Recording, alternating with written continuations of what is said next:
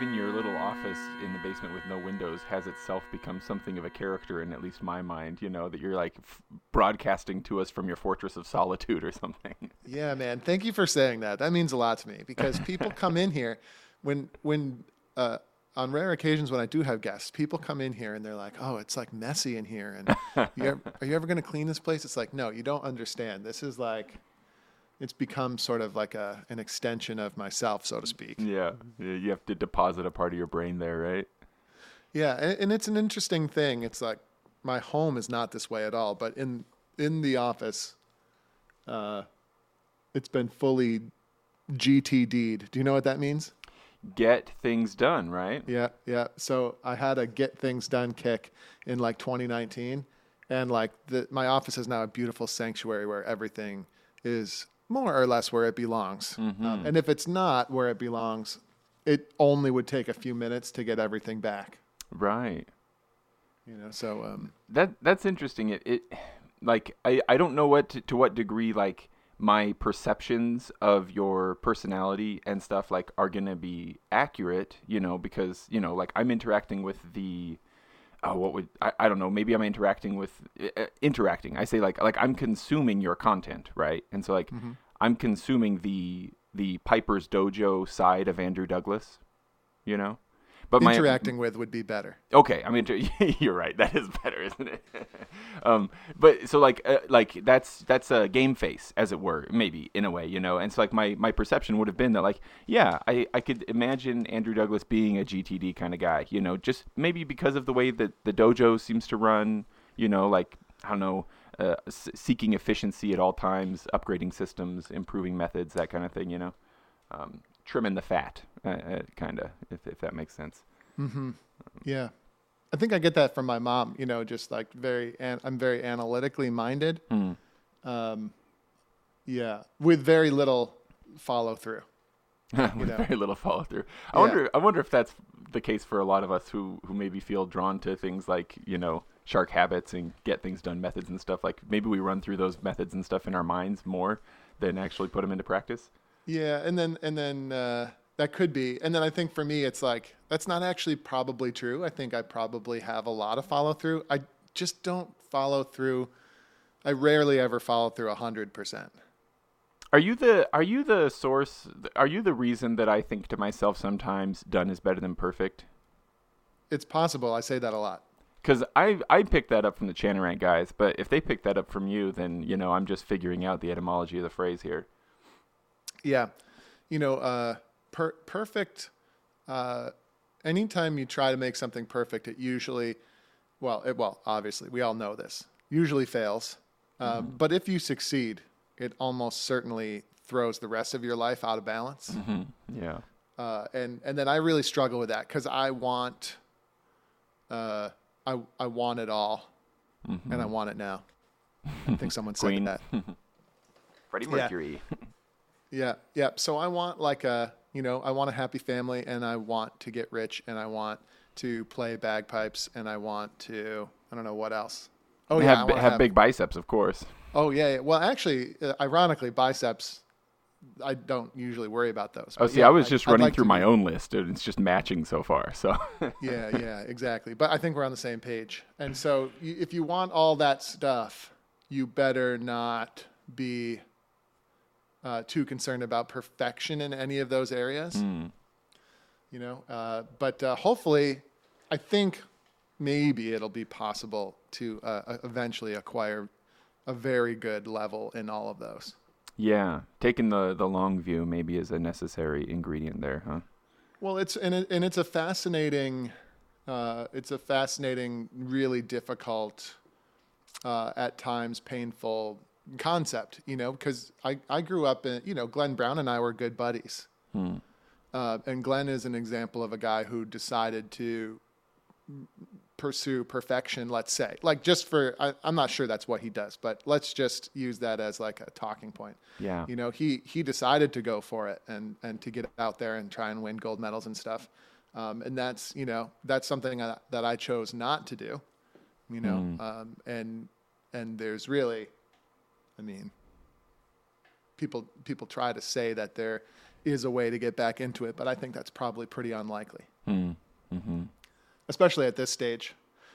Uh, especially at this stage when there's so many great young players, Oh man, especially, especially in Scotland. Isn't that amazing? It's like I feel like not I don't know, not not just the ones that you'll see at, at you know at the the clasp and stuff, right? These or, or even like trad awards, you know, you see like these these people and you, you hear them play and it's like wow that's amazing and you're like what he's 17 years old what you know Yeah. and, but Yeah. even just like on the personal local level, you know, you you see young kids coming into the band and stuff and it's like they're playing stuff that I couldn't do until I'd been going for 10 years, you know. How's the how's the bar constantly going up?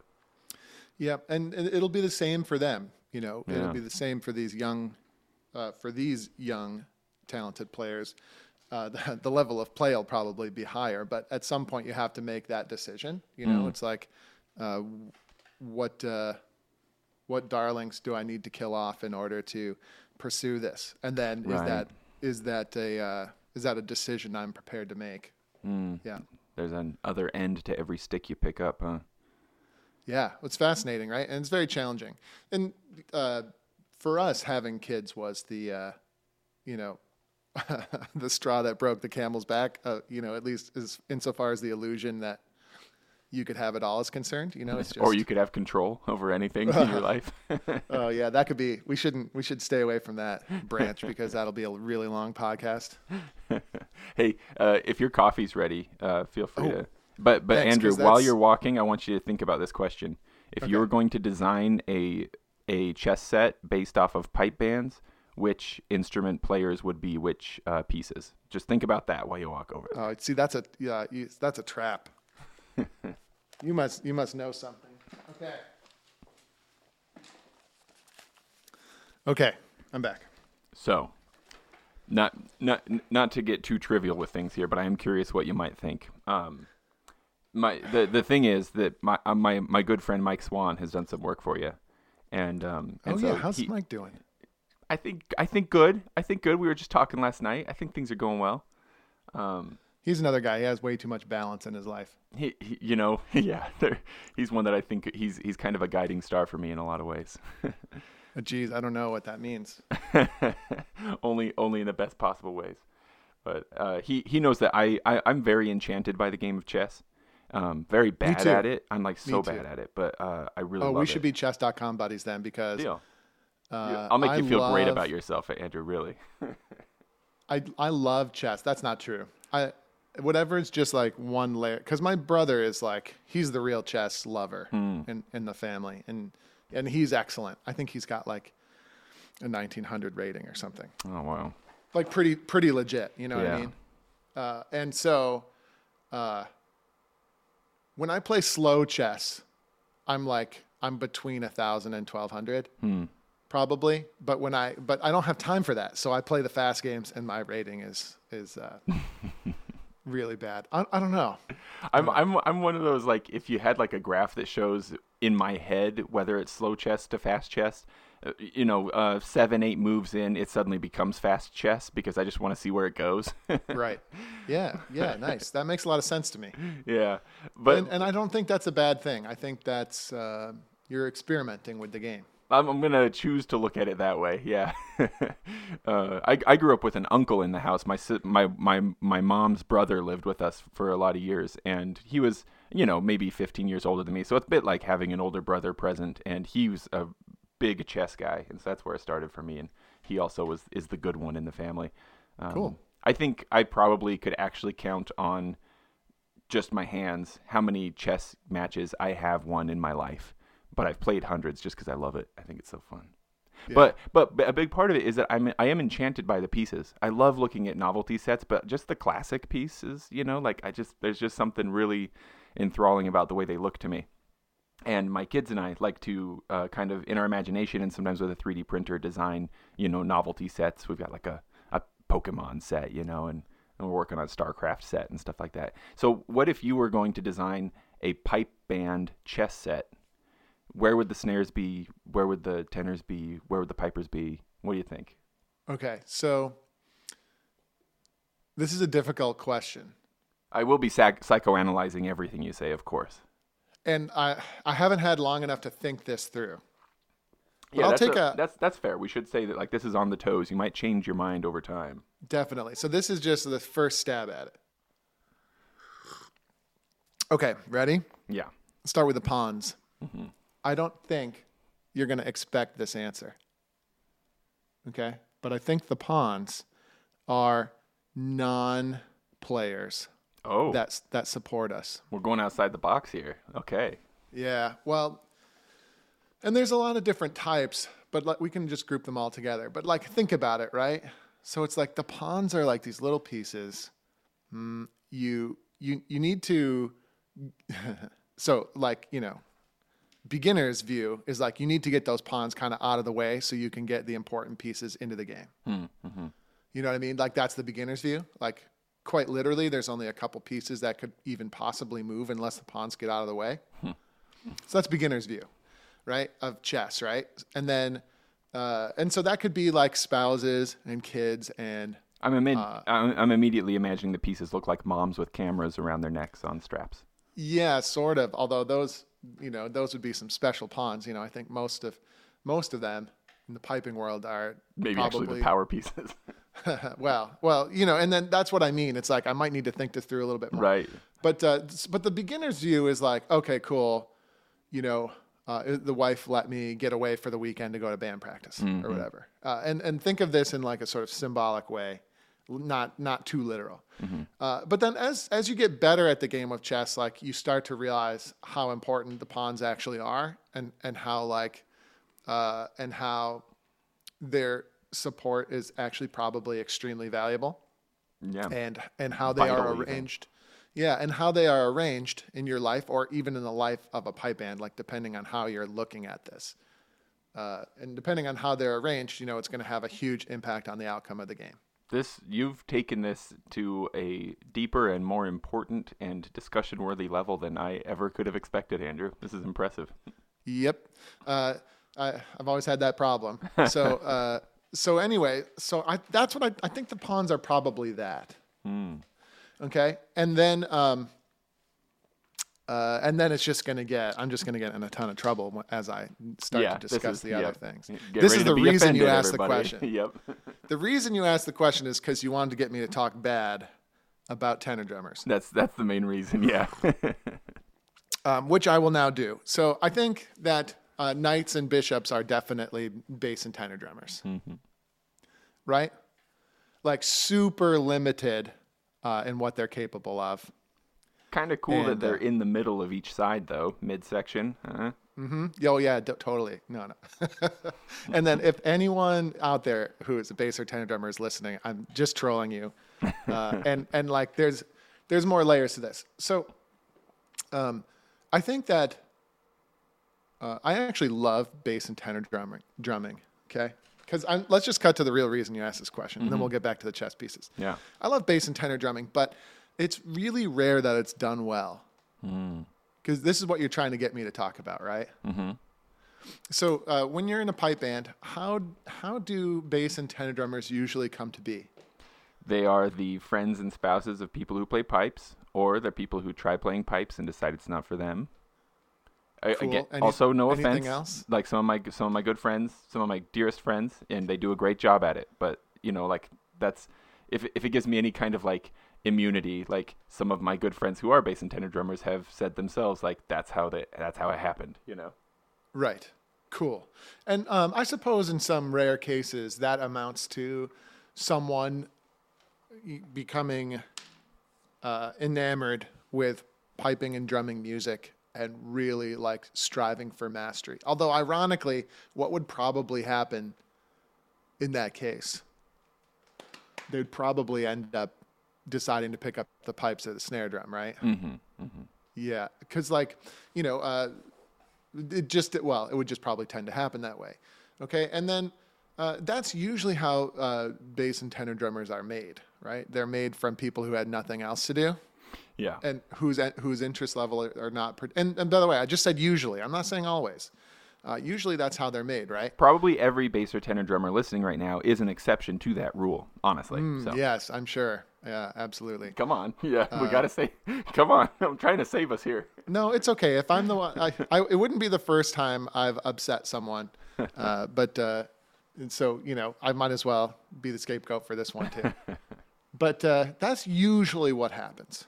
Okay, and I'm sure there are you know uh, maybe that's most people, most situations, most of the time, and there are exceptions to that. I mean. Um, I've found though, if you look at all of the great bass and tenor drummers, certainly all the ones that I can think of off the top of my head, it's not actually true. Maybe I can think of one or two quasi exceptions, but most of them come from a piping or snare drumming background. A few of them come from a Highland dancing background, which is kind of fascinating and interesting to think about. Uh, but most of the uh, really good bass drummers that I know um, began as a snare drummer or uh, bagpiper or maybe a drum kit player. Maybe there's a few of those floating out there. And Mike, I, I guess where my point my point with this is, uh, you know, b- uh, bass and tenor is like a really nuanced uh, element of a pipe band, and without the understanding of piping or snare drumming music, uh, or maybe some other kind of music, like you know, maybe you play in jazz or something, and then somehow you end up playing at a high level in a midsection in a pipe band or something like that. You know, like all of that sounds interesting me, uh, interesting to me, but like most bass and tenor uh, players throughout the world are not coming at this from a musical angle. They're coming at it from a strictly social angle. Like, oh, right, like I have yeah. to be at the games every weekend. Might as well do something cool tenor drum, Yeah. right? By the way, I think a lot of pipers, a lot of bagpipers, that's basically what they're doing too in a different way. Uh, and and all of that stuff, you know, uh, I'm not a huge fan of. It's like if I, I, you know, I guess my angle is that the bagpipe is like a wonderful tool of self-expression uh, and a, a wonderful musical instrument. And much beyond that, my interest level is not particularly high. Sure. Gotcha. Uh, you know, like like the dress-up aspect of it. Yeah. Um, I'm appreciating it more as I get older, and I'm appreciating the history of it more, perhaps, let's say. Um, but, uh, you know, it's 95%, like, for me, it's 95 to 100%, uh, you know, music oriented and what kind of cool music you can make. That Um, that's interesting because I feel like I only get more cynical about the dress up aspect of it as I get older. Um, like, I I do I do I take I take every every chance I can to play a gig in pants. You know, like I Mm-hmm. just um, and I, you can tell when somebody hires you for a gig and they're like, and what are you going to be wearing? You know what I mean? Like like you are going to be in the in the full get up, right? You know, you can tell when that's the focus. What they really want is And that hurts my, that hurts my soul. that it bothers me as well. Yeah, I mean, I still take the gig because I'm, you know, I'm a, I'm a, I'm a, you know what for money. But, uh, you know, it's, uh, It's like when you get, if you get set up on a blind date, right? Or if you're going to set up a friend on a blind date with like this really like nice woman and all your friend wants to talk about is whether or not she's hot. Right, exactly, yes. You're and like, it's like and it's like well um, yeah, it's like yeah i will be getting dressed up and i'll look pretty darn nice. Yeah, you know what i mean? But like there's when i more play this game. this. yeah. but there's like yeah and like and and the dress up aspect it just represents like a tiny portion of my worth. Mm, yeah, right? And so yeah it's exactly it kind of breaks my heart a little bit. Yeah, it's like you do realize you do realize like this is something i've done my entire life and i've like relentlessly pursued mastery of this and and like like I'm excited to share beautiful music with you and your people. You know, I didn't want to be eye candy. You know, Yeah, yeah. Well, and you know, when you play the gig, people do come up to you and say, "Wow, that sounded really nice." yeah, It's right. just- They're always so often surprised at that. Yeah, Yeah, and and and it turns out they did enjoy it, and even the uh, even the person that hired you might be like, "Wow, that was actually really amazing." It's like, you know, yep, that that was the idea, yeah, and that's uh, it's uh, definitely related to why I don't play that many gigs anymore. mm. It's like I don't feel I don't feel good about it. By the way, that's uh, funerals would be the exception.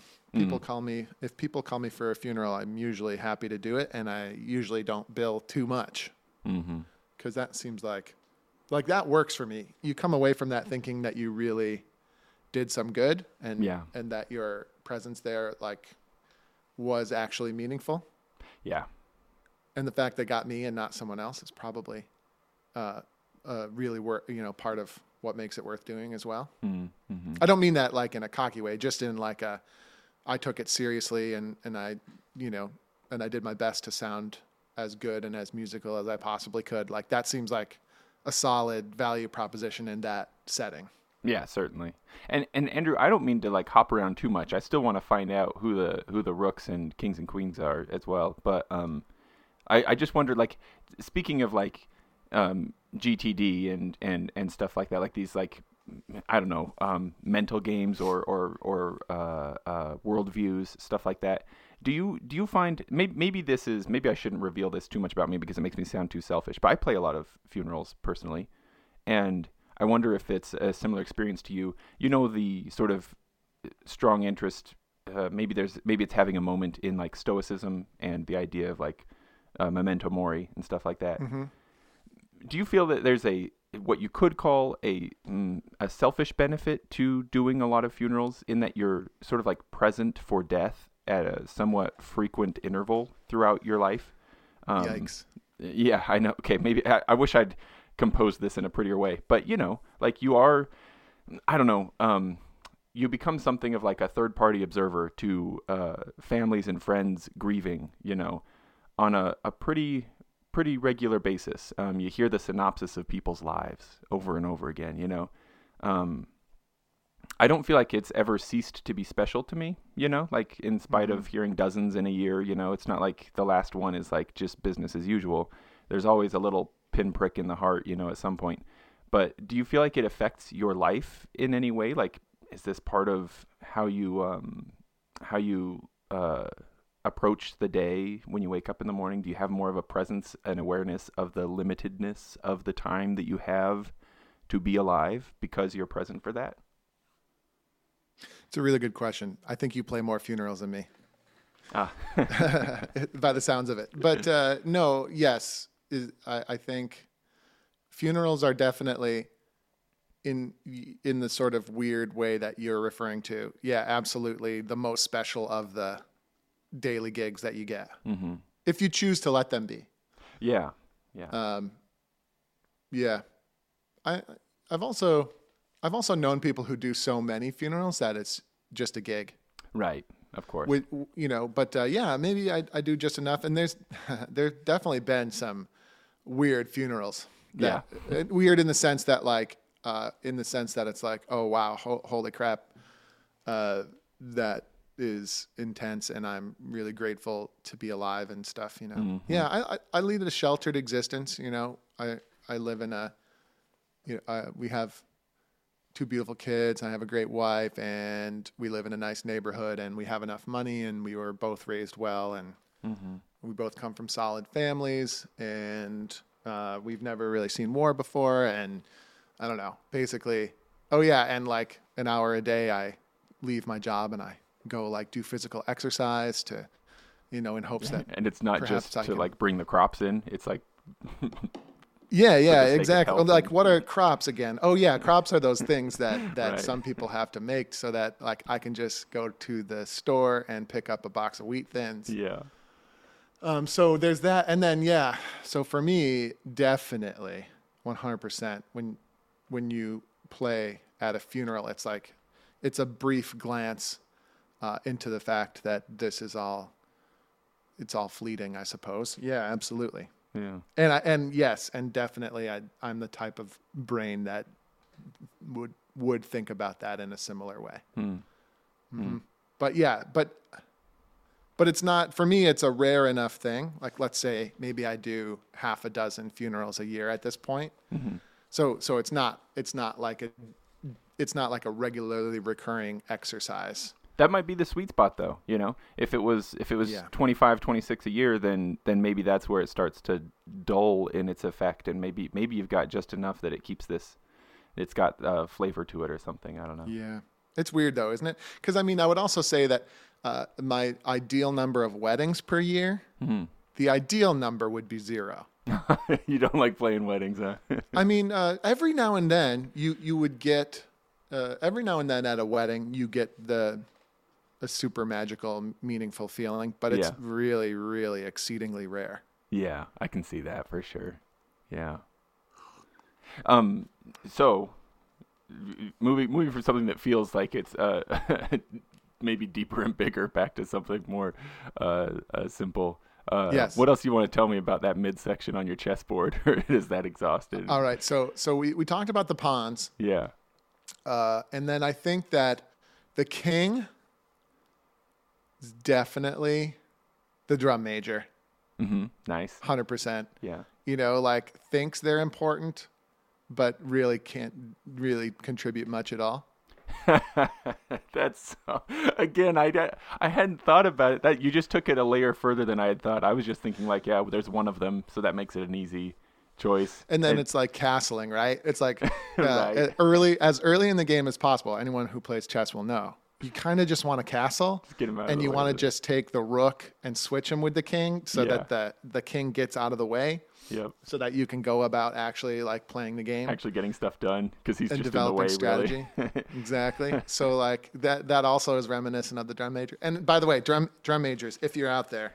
Once again, I'm sure you're the exception. Yeah. And and like you are really because by the way, some drum majors are fantastic. absolutely, You know? yeah. Like they do the logistics and they're hum, you know they're they're humbly you know they're humbly there to support like the operation of the band and to try and make it as great a team as possible. And they know the tunes, so they know when the cutoff is coming. and Sure, they give yeah, and they know the tunes and and like you know and and like everything works harmoniously and they're just amazing people. Like I've met drum majors like that. Mm-hmm.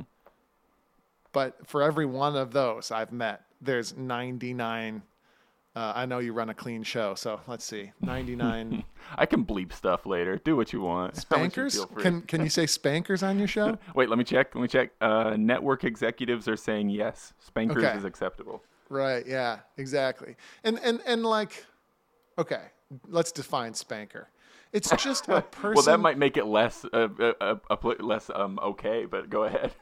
but uh, yeah, exactly. Let's not do the network definition. Yeah. But no, I guess what I mean, I think in this case, spanking is referring to this is going to be the the title here. just not, and and it's my same gripe with some bass and tenor players, right? Like the the reason you're there is not musical. yeah, I I mean, on the note of like uniform um, obsession, I do feel like the the the most like obtrusive will get in your face and tell you you did it wrong. People who I've ever encountered personally, you know, who are going to tell me that I'm you know tying my shoelaces wrong because it's not the traditional fashion or something, are, are usually drum majors. Yes, exactly. So like, so And maybe, that's what- their role. I don't know. You know, maybe that's really what they and should be and doing. But I think if done well, it's an important role that can be really, really cool and and um, representative and symbolic of something important and great Mm-hmm. that shouldn't be lost. Like absolutely. Like I think there's, I think there's a way to do it right. Yeah, Just uh, and I definitely, you know, feel like there's a way to do bass and tenor stuff right. Absolutely, no doubt about it. Right. So this is not like a blanket get rid of them kind of thing, right? yeah, or that I hate them all. That's not what this Mm-hmm. is. It's mostly like, you know, uh, I'm mostly just trying to uh, defend positions that have gotten out. I think it's gotten out now. Mm-hmm. So, so uh, yeah. So I think there's that. Yep, exactly.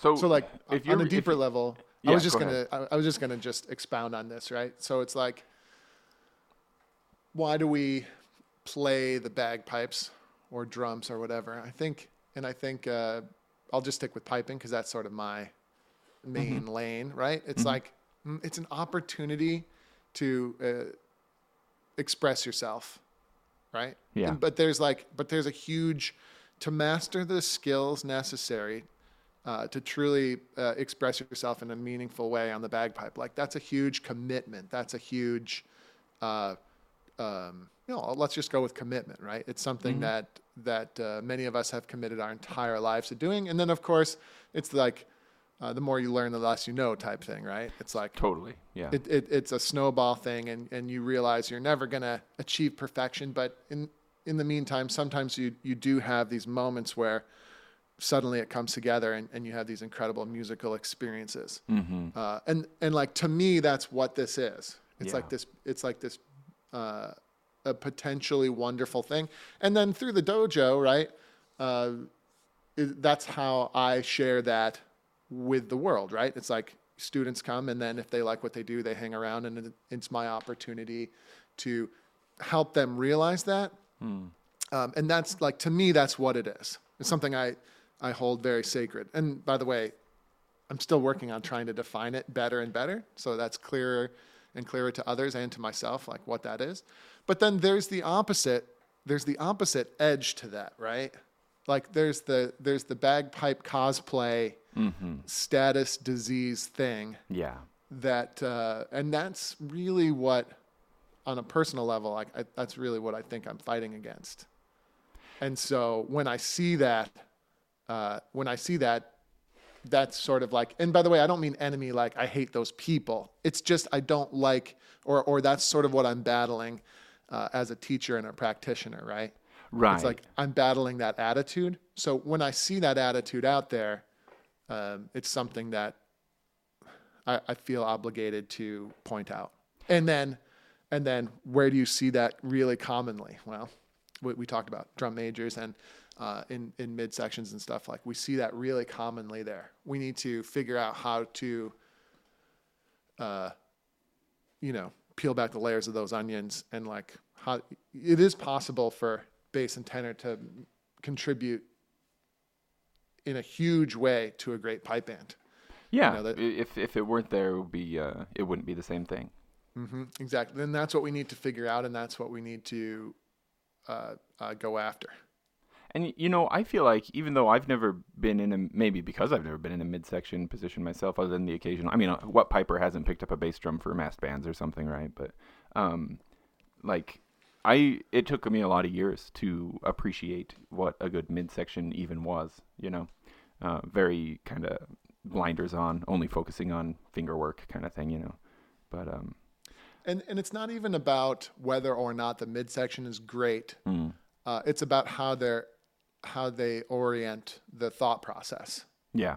Does that make sense? It does, and I think maybe that's that's maybe like the clarifying thing for a lot of what you're describing here. Uh, correct me if I'm wrong. Is that it's not so much that you're uh, waging a war, as it were, or or battling against individual humans. It's more against um mi- a, a mindset, and Yes, it's like amen. how can we weed out that mindset and replace it with you know something that is mm, deeper, better, more correct. Uh, I don't I don't know more. Um, I'm struggling for words for it too, but I, th- I, you know, it's not that you look at a person who maybe came to piping because they want to wear a kilt and say, "Get that person out of here." It's more like look at that person and say, "But also check out the music," and maybe kind of convert them to this other ideology or focus or reason for being around, as it were. yes, yes. It's alluring. yeah. know. Yep. Yep. Uh, it's alluring, but it's like uh, it's a rare opportunity. Piping represents a rare. Op- uh, I was speaking about the hamster wheel earlier. Like Mm, yeah. the bagpipe represents a unique opportunity to get off the hamster wheel, and for some, maybe it's for a few minutes each day. Yeah. And then for me, I'm just sort of like this bizarre outlier where it's represented like an entirely different way my life could go Mm-hmm. right? Which is fascinating. Uh, but like that's sort of what it is. It's like this really wonderful sacred opportunity. Um, and then like just like with all of these uh, with all these types of opportunities, what do most people probably do? Right? It's like they probably give into the temptations on the opposite edge Hmm. uh, you know, of the blade, right? So it's like, oh, all you have to do is like figure out how to make a sound, a continuous sound come out of it, and suddenly people give me tons of free beer Right. uh, and right. hit on me. Yep. Uh, you know, uh, at St. Patrick's Day and Memorial Day and Fourth of July. I get my um, uh, my my my patch, as it were. Now I can wear my kilt in public, and Yeah, yeah, and that's like, and that's really a shame. Uh, and then like, without don't read into this too literally, but like I I can tell you as someone who's like you know worked towards mastery, it's like all of those things that you are are tempted to enjoy. Um, all of those things are available to you as well. You know, it's like so you don't have to you don't, don't have to have give to, up, pick yeah. one or the other. right. Uh, like, well, let's just, it's, and I'm not talking about the free beer and stuff. I'm talking about like, let's say status, Mm, mhm. right? Like sometimes we behind the scenes at the dojo. But but also the bag- free beer and stuff too. You also disease. don't have to give that Yeah. stuff up. But but go on, yeah. Yeah, but that's you know you that's exactly my point though. So Yeah. but but like that's, uh, I think that's the reason people are doing it, and and whether or not that was their original intention is another question. But it's sort of fallen back into that. you can get sidetracked into that stuff, yeah. Yeah, and that can happen at any point, you know. And it's uh, it's something that I often think about. It's like, am I just sitting back right now and enjoying my status, or am I still going after it? Mm-hmm. And that that would be a key question. That uh, you know, I don't know. Seems like a great opportunity, and you don't want to waste it Yeah. Yeah. because those opportunities are rare. Yeah. I, it it might be a mistake for me to even even head down this road, Andrew. But it's I can't help thinking that like it's it's interesting. Like I grew up in a very in a very um very conservative religious community, and it's interesting to me that some of the adjectives that we're using in this conversation begin to feel a little bit like um, uh, questions of morality almost, where Mhm. like to to borrow some of that parlance, right, is like there the the cheap and fleeting things that are easier to come by won't bring you lasting joy, right? But there's there's something deeper that will it, it's not that you have to give up happiness you'll get a deeper and more abiding joy by you know doing the harder thing as it does that make sense That makes hundred percent sense. and and probably I'm not the only one who can speak to like that sort of like background being somewhere present in their brain. And so I think that's part of maybe what makes these ideas make some sense is like mm, sure go for the cheap thrills if you really want to but there's something better here. You have to look a little deeper. You have to dig a little deeper. You have to work a little harder. But it's more fulfilling. It will fill up your life you know throughout you know I don't know. Yeah, I mean it's like absolutely fascinating to think about. And then like but then you could take uh, an organized religion. Like let's leave yours specifically out of it, but like you could take an organized religion of some kind. Uh, and then you you would see the exact same things. yeah totally Um, well, and then like CrossFit, I do CrossFit, and oh like, is that that's your organized religion right well, but exa- but that's like exactly it, right? So CrossFit would be accused of being sort of like this cult-like thing, Yeah, right? yep. And it is, Mhm. uh, sort of ish, ish. It's not. It's uh, actually zero percent that, um, you know, be, because for a variety of reasons we can talk about. That's it if really exactly what a to. cult member would say. Yes, exactly. but um, but it uh, but it's it's all the same kind of stuff. Yeah. There are some people that do CrossFit like because they enjoy the abs, Mm-hmm. uh, and they want to tell people that they went unbroken. Hey, man, I, I'm a fan of abs too. So Uh, Yeah. like, I'm not gonna, I'm not gonna. Exactly. Like you might gonna- not want to join if biceps is all you care about. Um, we you know we can talk about you know how how like the recruitment patterns all the whatever. But uh, yeah, but you, you know, but it's like anything. But then it's like you could probably say that about a lot of these religions as well. hmm Yeah. Um, and then, but then there's the right way to do it and the wrong way to do it. I think probably. yeah. Uh, and if you're a practitioner of, of religion, right, and, and if you're at the higher end of things, um, giving everybody the benefit of the doubt, right? It's like you've probably realized how doing it right can have huge positive impact on your life, right? And that's probably why uh, you know you're so involved. But then I think there are others who just enjoy the status and the Y- protection You know, and uh, and the group think and like you know that kind of thing.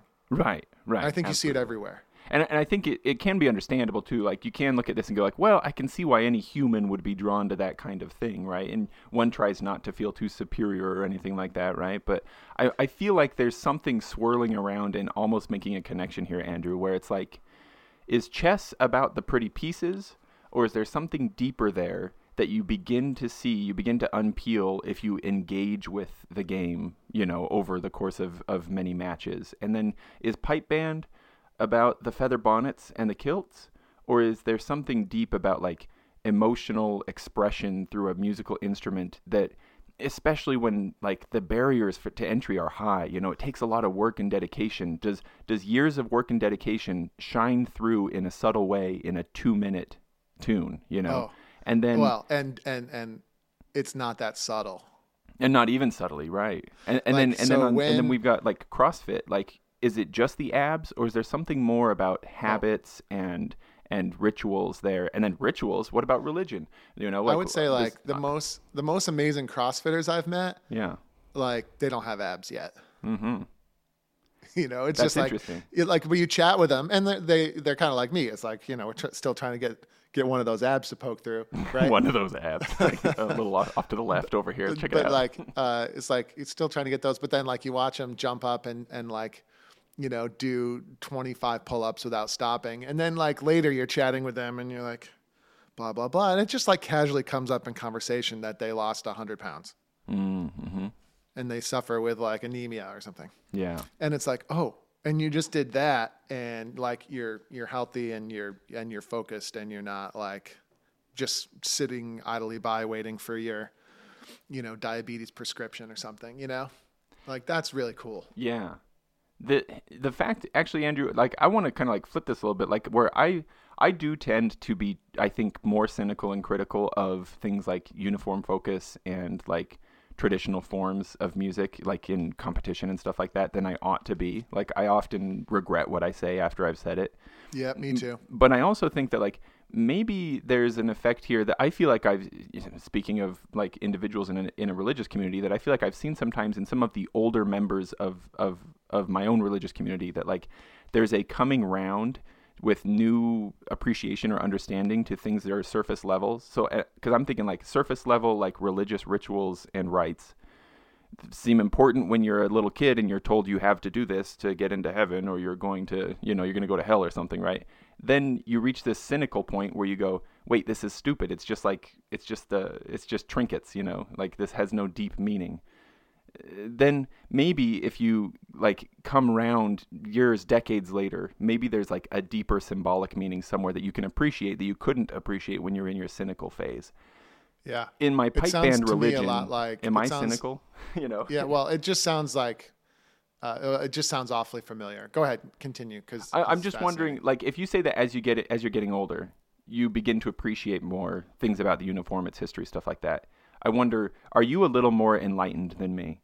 And am I still deep in my cynical phase? And will I come round in the next, you know, years or decades to like really, really love, um, you know, uh, feather bonnets and and uh, uh, MSRs again? Not the same way that I did when I was a teenager, because I did love them when I was a teenager, but in a shallow way that didn't last, because now I'm cynical about them. Will I love them in a deeper way? Yeah. You know, when I come back round to them. Does that make sense? Yes. Okay. And then like I think it's likely in the realm of pipe bands. I think it's prob it's likely that I'm quote unquote more enlightened just because like it's sort of been my singular focus for You've been doing it longer and deeper for sure. 30 years, yeah. There's another Yeah. quote. I better not pull out of context, but uh, Yeah, exactly. Try and sneak a few by the uh, by, the, censors Yeah, there. exactly. Yeah. Uh, yeah, no, I think so. And I think what you're describing, it's like really, really familiar. And it's not just in pipe bands. Yeah. But yeah, I think you're absolutely right. So like when I when I was a young piper, it was all glory all the time. Mm. Uh, I mentioned Glenn Brown earlier because I think Yeah. we represent the same thing to each other. It's like it's the first time either of us uh, met a true adversary. Ah. Yeah. Uh, just because when, the, like, for whatever reason, and maybe it was just circumstance, you know, uh, but you know, we were young hotshots, and we went, we when we when, when it was games day, we woke up in the morning, put our stuff on, and like went out there and just if we didn't get the first place, we try and figure out what went wrong, and then we do it all again the next weekend, um, and that's the way that it was, and it's like you said, right? It's like that's kind of like the trinkets that's kind of like the trinkets phase. Yeah. It's just kind of like, oh yeah, MSRs, cool. Like I'm to do this thing. I'm to lay it down, and I'm to do the pibroch, and that's another way to sort of like, you know, uh, progress. And then like eventually, I think you hit the wall, and then that's probably when the cynicism starts to, Mm-hmm. you know what I mean? Like the utility of the the utility of the trinkets uh, starts to wear off, and you start to meet up with adversity Mm-hmm. um, and then then what? And I think that's when the cynicism really started to creep in. Yeah, and For me, that's that probably was- the point where some people drop piping or drumming, right? That's that's maybe where it phases out of their life. Yeah, well, I think I think that's right. I think that's right. I think the I think the realization that uh, the just like the sort of worthless, not really worthless, but the uh, cheap, like you were saying before, the cheap attention that you get just from making noise and dressing up, like that that really can't take you that far. Yeah. Not really. It's like, sorry, uh, sorry, honey, and like I'm not going to be around this weekend because I'm just going to be, you know, getting getting Making hammered in my up, kilt, making noise that's not even particularly easy on the ears. Yeah. Yeah. Like that's not going to work. right. That's gonna that's hard to sell. And then yeah, that that um, uh, at best represents a serious de-escala- uh, de-escalation of your commitment mm-hmm. to piping, right? And then yeah, I think most of the time it represents that that sort of Hmm. symbolically what represents people quitting. But that's not just, you know, that happens in the in the high level solo competing world as well. Sure. Yeah. You know, it's like the um, the novelty wears off. So when I when I moved to British Columbia uh, for college, right? I played with the SFU pipe band for a long time. Right, But, yeah. Uh, but you know that that resonates perfectly. You know the cynicism arc, and and it's not like it's not necessarily cynicism like oh this is all stupid and I hate this so I'm not going to do it anymore. But it's like suddenly you go from waking up in the morning on games day expecting first prize uh, to just knowing you're not going to get one. Mm, yeah. Uh, and and so what does that mean? It's like, well, I still got seconds and thirds and fourths, uh, but what it means is it's like it's decision time. It's like you either have to dig in and figure out how you're going to take this to the next level. Mm. Um, and that's a hard thing to do, and and it, it's going to be a lot of discomfort, a lot of delayed gratification, best case scenario, and there are no guarantees anymore. Uh, but that doesn't that sound kind of familiar? It's like Oh yeah. it's like religion uh, religion i was not brought up religious so i'm speculating but Go like go ahead. I think you're I think you're hitting on the right. Uh, what's the what's what's the metaphor here? You're you're banging on the right door. yeah so when when life is easy um, the uh, the the simple uh, the simple aspects of religion that are probably like therapeutic and probably earn you a lot of attention Mm-hmm. uh, and stuff like when life is easy that's great but right around 12 or 13 it's like the ease of life starts to begin to wear off doesn't it Yes. Yeah. and then like and then you probably well and then they call that adolescence right Mm-hmm. sort of become cynical and you're like this is all stupid and i don't need any of you people and this is all lame and then you have to go through all of the extremely painful aspects like Yeah. things that are necessary to learn and then like you know uh, and then adulthood sort of represents when you decide to uh, when you decide to make a go for it anyway, even though everything's shit. Mm, that you know, it's I love that Andrew. Like I I don't Yeah. know how many people will will resonate with that. I suspect that most people actually resonate with that idea. I think that most humans resonate with that idea. That like it sounds defeatist, but it actually isn't. It's actually beautiful. Like it's like look, I'm not I used to say everything was wonderful and you know and like that sounds nice right but to say like just to say that everything's shit, and i'm going to recognize that it is and we're all in it together and we're choosing to move forward anyway that's actually one of the most beautiful like this that that's that's what is amazing about humanity to me Yes. Maybe i maybe i took that too uh too too No, hard. I- is that what I you were going for I, I think you're probably right. And then like speaking of then- being but then there's cynical huh? here i am right no, no, I think you're right about that. I think that I think that arc resonates with me and makes sense to me. But it's also like maybe you and I are are sitting in a privileged position, not privileged in the in the pop culture sense of the word, but like privileged as in like that's the arc we've chosen. that's fair yeah And then Good like uh, and then like how much money is there to be made uh, and like how much easier is it when you can keep the people around you in adolescence mode? That's now that is an interesting point because you mentioned that like around 12, 13 is where things start to break down for you a little bit. You know, in, in, in some ways, if we're looking at this like stages of faith religion view, but Yeah. that that adolescence phase, doesn't necessarily marry up with your chronological age. So in piping, does your adolescence phase set in in your mid 30s? Well, it, it may well, you know, depending on where you started and, and how much or you play. or do you ever that. leave? Or, do, you, ever leave? Absolutely. Do you stay in that first stage of piping until you die? Maybe you do. I see a lot of adults, and by the way, it's really bizarre when these people are people that you look up to. Ah, yeah. you know, like, uh, but you know, that, I have that never like meet your heroes thing. Yeah, but it's like you so you look up to them and, and you really admire them. And it could be for any aspect. It could be for any reason. And then you realize, wait a minute. These are just well, and like to use today's terminology. It's like these are just adolescents that are dressing up like adults. Mm, mhm. And they actually don't they actually haven't they might not even be conscious of what's going on and they're just like perpetually kind of stuck there and then i find that really depressing and difficult to bear Mhm. Yeah. because there's no explaining it either Yeah.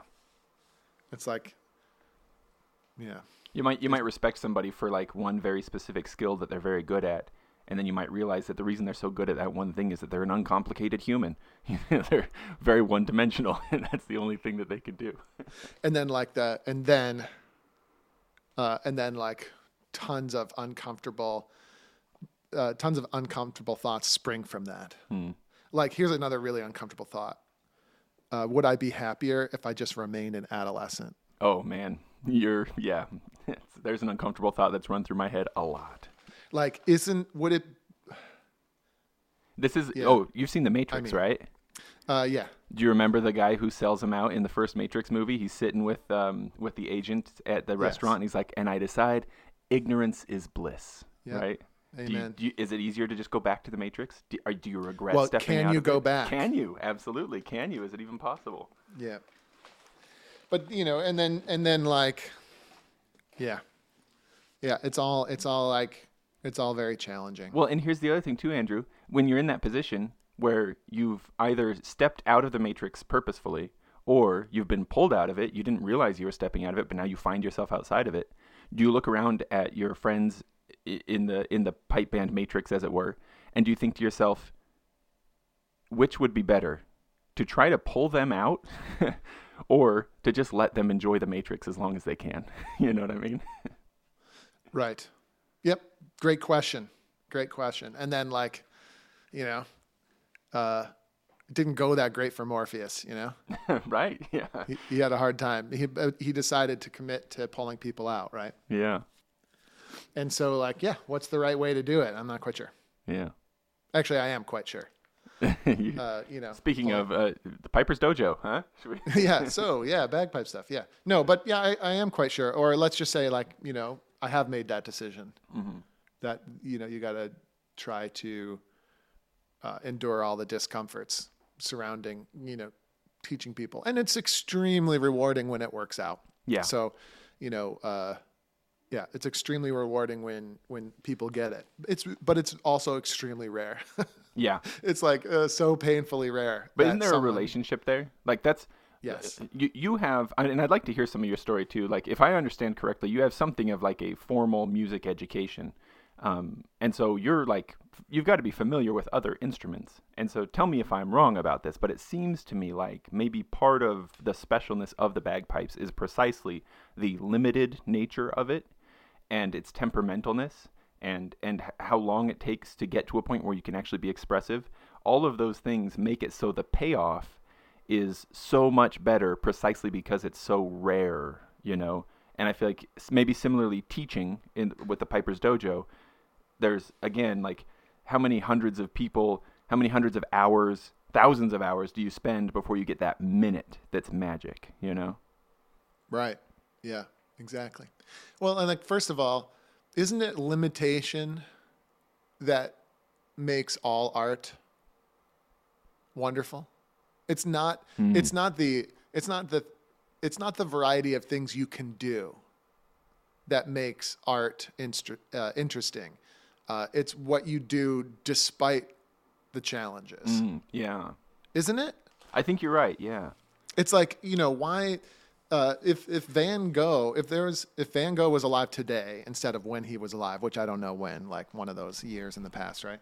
Yeah. Uh, no one would care. Somewhere between zero and 18th century, I think. Yeah. Yeah, he would be on some he would be on some dark web forum cutting off his ear, and no one would care, right? No one would care. And why is that?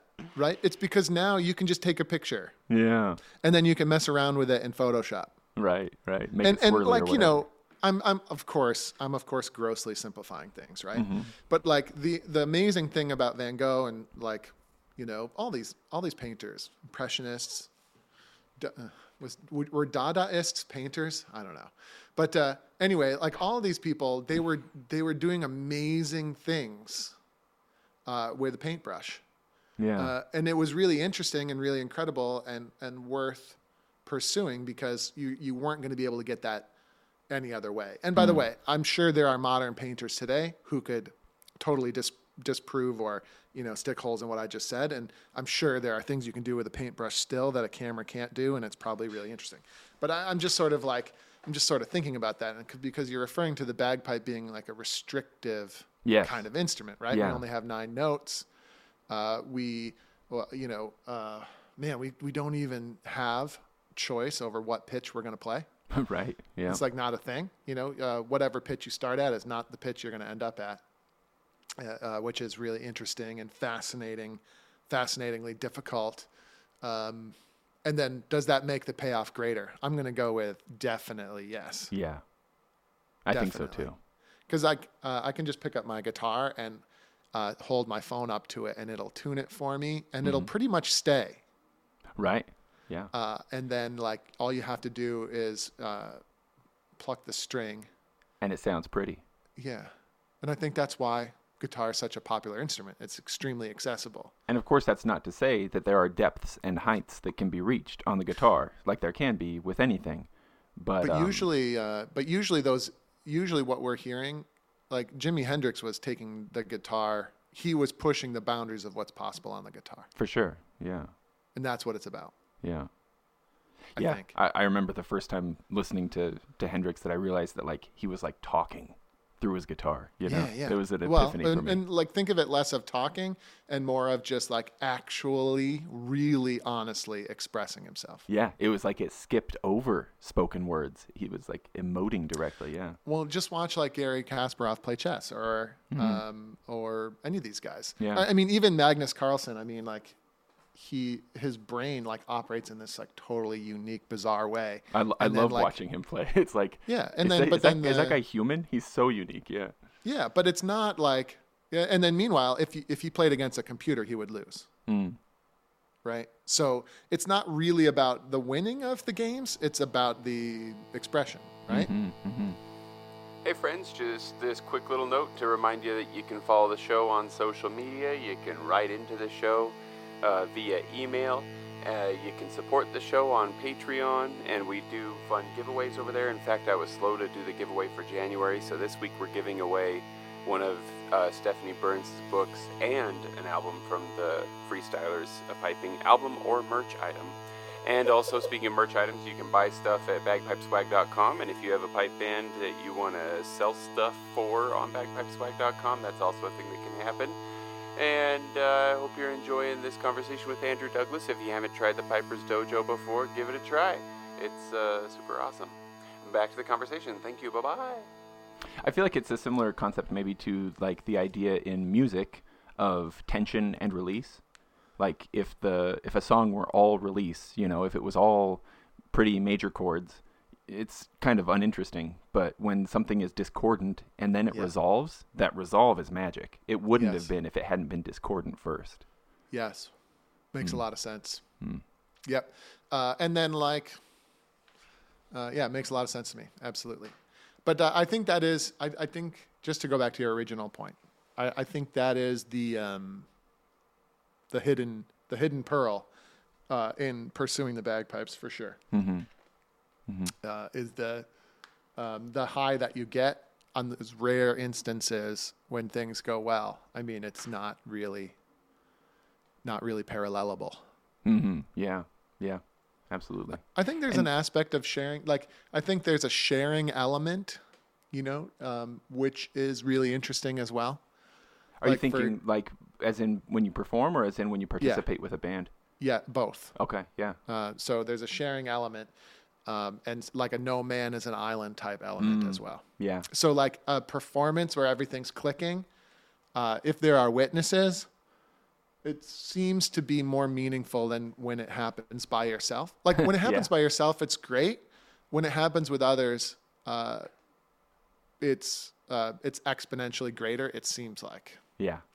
you know, uh, and or also even maybe when you're with others and it's not perfectly clicking, uh, there's also a uh, you know like you also tend to forgive that a lot more.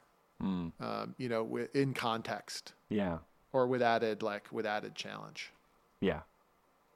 But anyway, yeah, churches and pipe bands are pretty similar. Look, I'm not even joking, man. I've been I've been putting together notes. There there's a there's a professor who I am planning to reach out to. He's a professor of like uh, anthropology and religion and music, and he like writes interesting pieces on like the co-development of religion, language, and music over the expanse of, of human evolution. Um, I don't know if he'll ever agree to it, but I want to present an idea to him to come on the show at some point to talk about how pipe bands are religions and and Yeah, we uh, can I sit with in on that one? For sure, man. Absolutely. Yeah, that'd be great. get you get you to come. What do they call it? Uh, not proctor the exam. What is it? The um to listen to the course as this as his professor. We'll see. We'll see if we can convince him. Um, Andrew, I've already kept you for an hour. Uh, do you still have time to tell me your entire life story? Yeah, I got time. I, you know, it's like sort of the week between Christmas and New Year's right now. So Awesome. Well, my, then- I, I'm fulfilling my plan at the moment, which is to to do nothing particularly specific all week. good, good. Well, let me let me join you for a little longer. And by the way, uh, by the way, that totally, uh, uh, totally is a great representation of our conversation as well. it is, isn't it? um, so so what um so what then? Let's let's go back to specifically doing nothing, specifically talking about nothing that you know will spiral into something. Um, what about the rooks and the queens? Okay, well, it's pretty interesting. I, I, am not necessarily sure that it matters uh, who's more important in a pipe band, the pipers or the snare drummers. So, like, it definitely seems like the pipers, but it's like, uh, but that's only because two judges represent their score when only one represents the snare drummers. Blah blah blah. Like so, like for me, uh, the pipers and the snare drummers, and then how they relate are uh, are the most important things. So Have you ever thought that, like, I don't know if you remember Homer making an excellent point to Ned Flanders that nobody would be upset with crabgrass if it had a cute name like elfgrass? right, Um, what if it was called?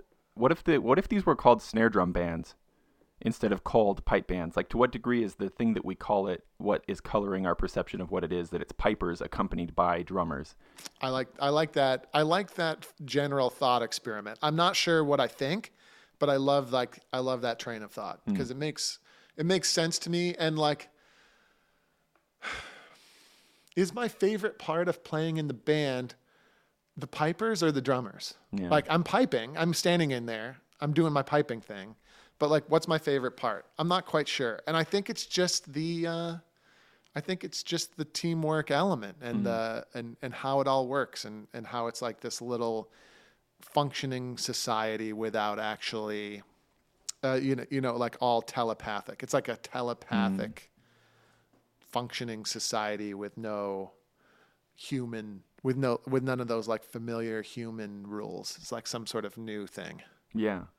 You know, I've I've I've made music with like um like a traditional sort of like folk band makeup, you know, of instruments, and that's a lot of fun for sure. But it has struck me as interesting that you can talk to each other while you're jamming, while you're playing, even while you're performing. You can turn away from the microphone and say something to each other. Whereas with pipe bands, if for no other reason that it's so dang loud, once you once you push go, it has to be telepathic, right? Because like there's no other option. In fact, even the pipe Yeah. major is using their foot to lead. That's that's weird, you know. And then like I think the foot is cheap. It's yeah. So maybe maybe maybe I I should say they at, minimum are using their foot. They ought to be using more, right? I mean, the coolest, like the cool, some of the coolest moments, and Stuart does this a lot. And I used to do it a little bit, uh, and Terry used to do it a little bit. Stuart Uh, and Terry probably learned it from you, actually. Oh yeah, I highly doubt that. uh, I learned a lot from those those two. That's for sure, though. Yeah. You know, uh, and then, um, where let's not get sidetracked. But Yeah. like some of the coolest moments where uh, they would just stop with the foot, Mm. and the thing would just go, and Mm. it would just you know, and usually that's the reason they stop is because like there's no more need for me at at the moment, and then like it just kind of cranks. And it's really cool. And it's a little bit of a bro flex too. Like if you ever, it, it's like something fun to watch, but like at the Worlds, when the, when a band is going really, really well, sometimes you'll see the pipe major just like step back into the group and stop leading quote unquote. And hmm. like, it just sounds incredible. It's like this, it's like, it's like a really cool flex. It's like, yo, it's check just like, this out. is this like when the really, really good CrossFitter doesn't have to do crunches in front of you to show that they have excellent abs? It's like the pipe major's like, Yeah. look at what I've built. I don't even know, have look at what I can do, right? right? Yeah. Yeah. Like it doesn't matter what I look like. Look at what I can do. Yeah. Or in, in the pi- case of the pipe band, it's like just listen to what's happening Mm. with no like with no leadership input. It's like it's like a cool, beautiful moment that can occasionally happen, Mm-hmm. uh, and it fires me up. That's for sure. Yeah. Uh, but then I was getting around to a point, but I lost it. It'll, it'll come back. It's floating in Oh the yeah, yeah, the the the telepathic aspect. Yeah, Oh, yeah. and then I and then the idea that pipe band is so loud, Mm-hmm. and so you have no choice but to just shut up and try to communicate telepathically, for lack of a better word. Like I love that idea. Mm-hmm. Have you ever read the Music Lesson I don't think so. uh, by Victor Wooten? Oh, okay. I haven't read the whole book, but I I follow Victor Wooten pretty darn closely. Okay, so I, Yeah. I have the sample of the book for, on Kindle, so I've read whatever's in the sample. I should I should commit and buy it, but uh, I, a I cool like book. Victor Wooten a lot. So Uh, it's a really cool book, and like he gets really into these sort of metaphysical uh, yeah, kind of like the spiritual ideas of music, right? uh, the point I was, uh, the, I'm remembering my point that I was going to make. Uh, it's not only the fact that you can talk or communicate with others while you're playing music with them, right? It's that you must, or or and another way of putting it is, that's what it is. It's not anything else. Oh yeah, Right? you're not So, doing like, that while playing. That that is what you're doing. That is what you're doing. Mm. and it's uh, and and it's an incredible feeling, and you can only uh, and you can only truly experience that feeling. Here's here's another thing. Uh, you can only truly experience that feeling uh, if you have control over the fundamentals. Yeah, that makes sense. So, th- and So, there's like- the plug for something like Piper's Dojo for sure. Like, you got to get the fundamentals down before you can start the expressing. Yeah, and and what are the fundamentals? Okay, and the fundamentals are not expression, and that you know that's a huge thing that people get confused. It's like, yeah, expression is wonderful. We definitely want that. Definitely, definitely, definitely. But like, you need to be able to go from note to note without crossing noises, and you got to have grace notes, and eventually you're going to need the embellishments to be good. And then the, we also need to be able to blow steadily. We also need to to be able to identify when things are in tune versus not in tune. At least to some, at least to some standard, we're going to need those things. Yeah. Uh, and only then are you going to be able to experience some of these amazing things. Because that kind of clearing those out of the way is kind of what lets the amazing things shine through or, or break through. Yeah. Did you say you have kids? I do. Yeah. So like when they're little babies, right? Uh, and you sit them down, you sit one kid down next to another kid, right? Mm-hmm. Do they play together? No, they play next to each other for Yes, quite a while. Very true. Yeah. right? For quite a while, they play next to each other, and then like uh, only later, once you've mastered a lot of uh, disparate fundamentals, do you note do you notice them actually playing with the uh, other kids? It, that's an interesting parallel, though, because so many of those fundamentals are things like fine motor skills and, and stuff, which that's exactly what you're going for with the piping fundamentals as well. right? Is Fine, further fine motor skills and you know like and then once you have a mastery of those things, once you can move around freely, uh, you know, uh, suddenly it becomes interesting to interact. Oh, and then by the way, when two kids do start playing together, uh, is it like beautiful and harmonious?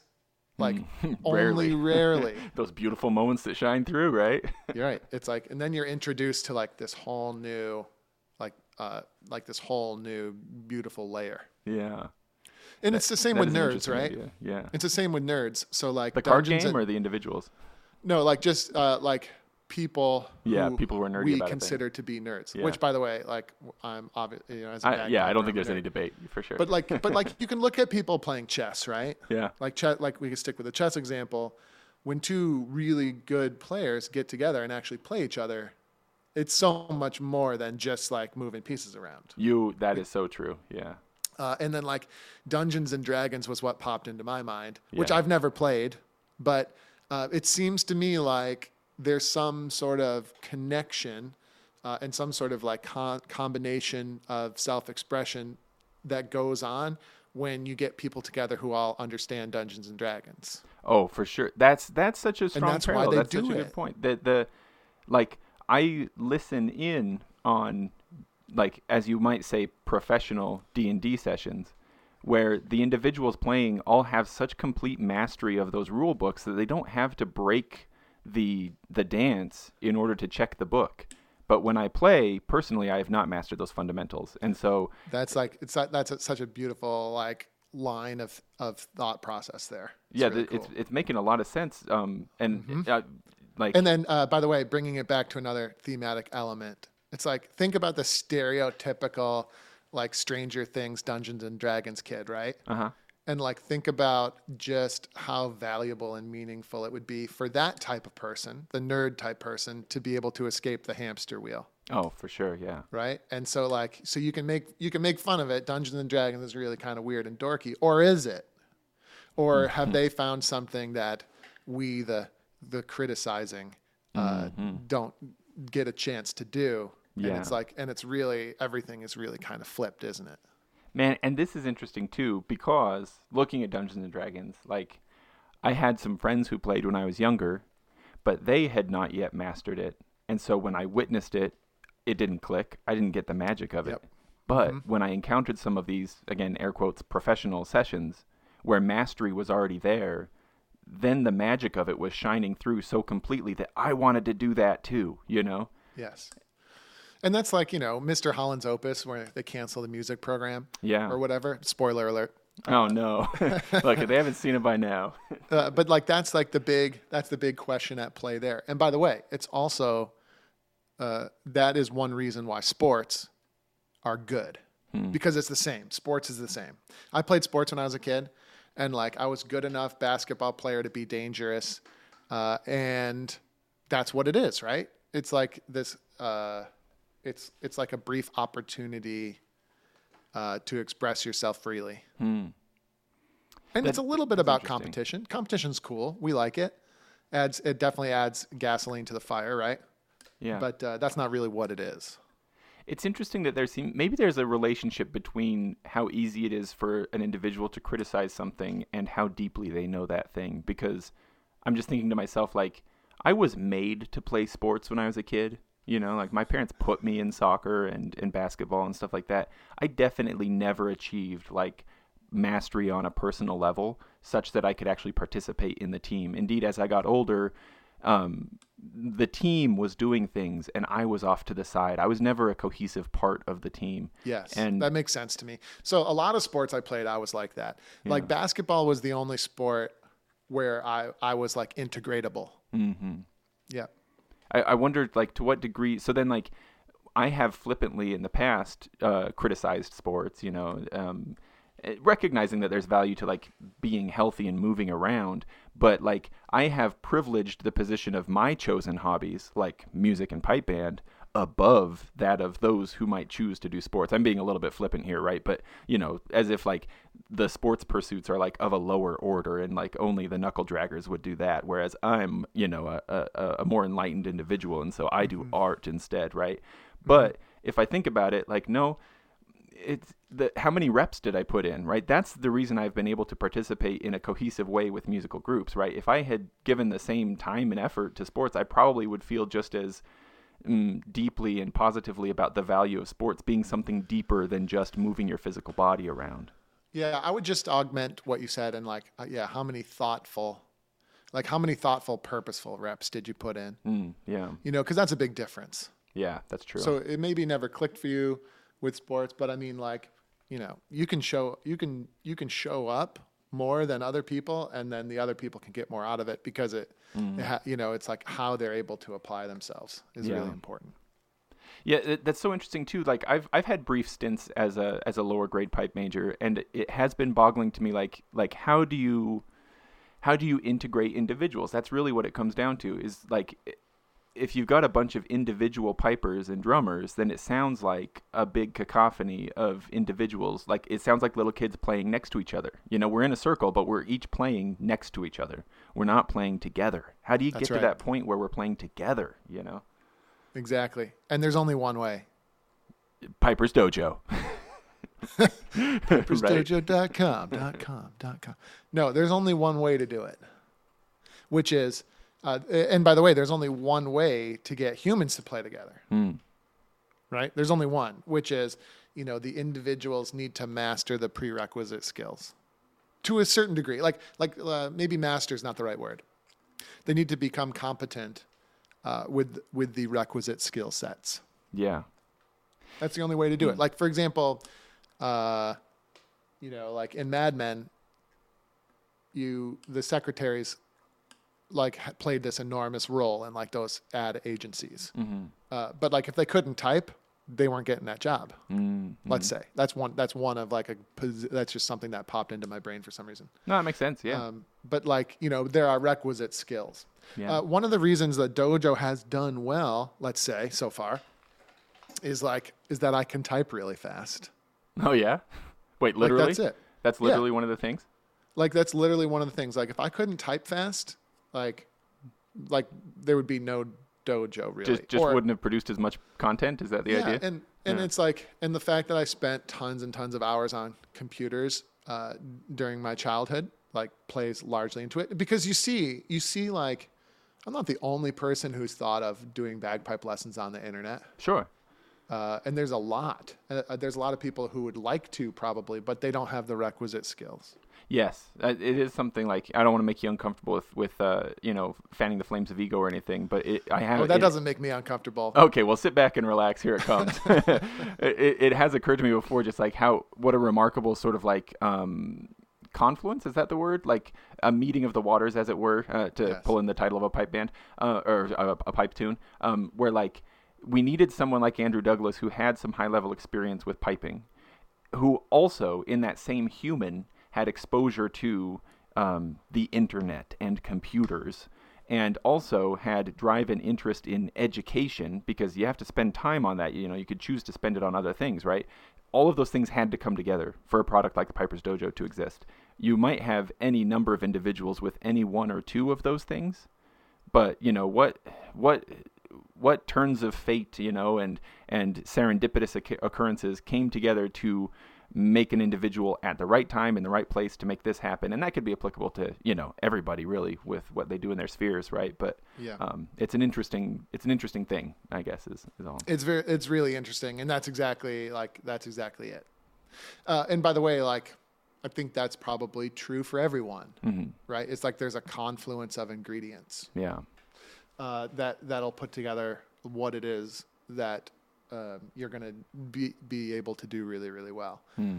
Uh, and yeah, and th- I I think there's another element too, right? So so like like think of the next inception layer up, right? So so we were we're talking about prerequisite skills, right? That Yeah. I, that I had that, that are able to like create this business, but then you could think of like the business as a prerequisite skill, right? Or like or the thing that you're trying to sell, like that's your prerequisite, and then like I think the next key ingredient is like, what do you do with that layer? Like, what do you have to say? How are you going to express that layer? Because a lot of people are missing that as well.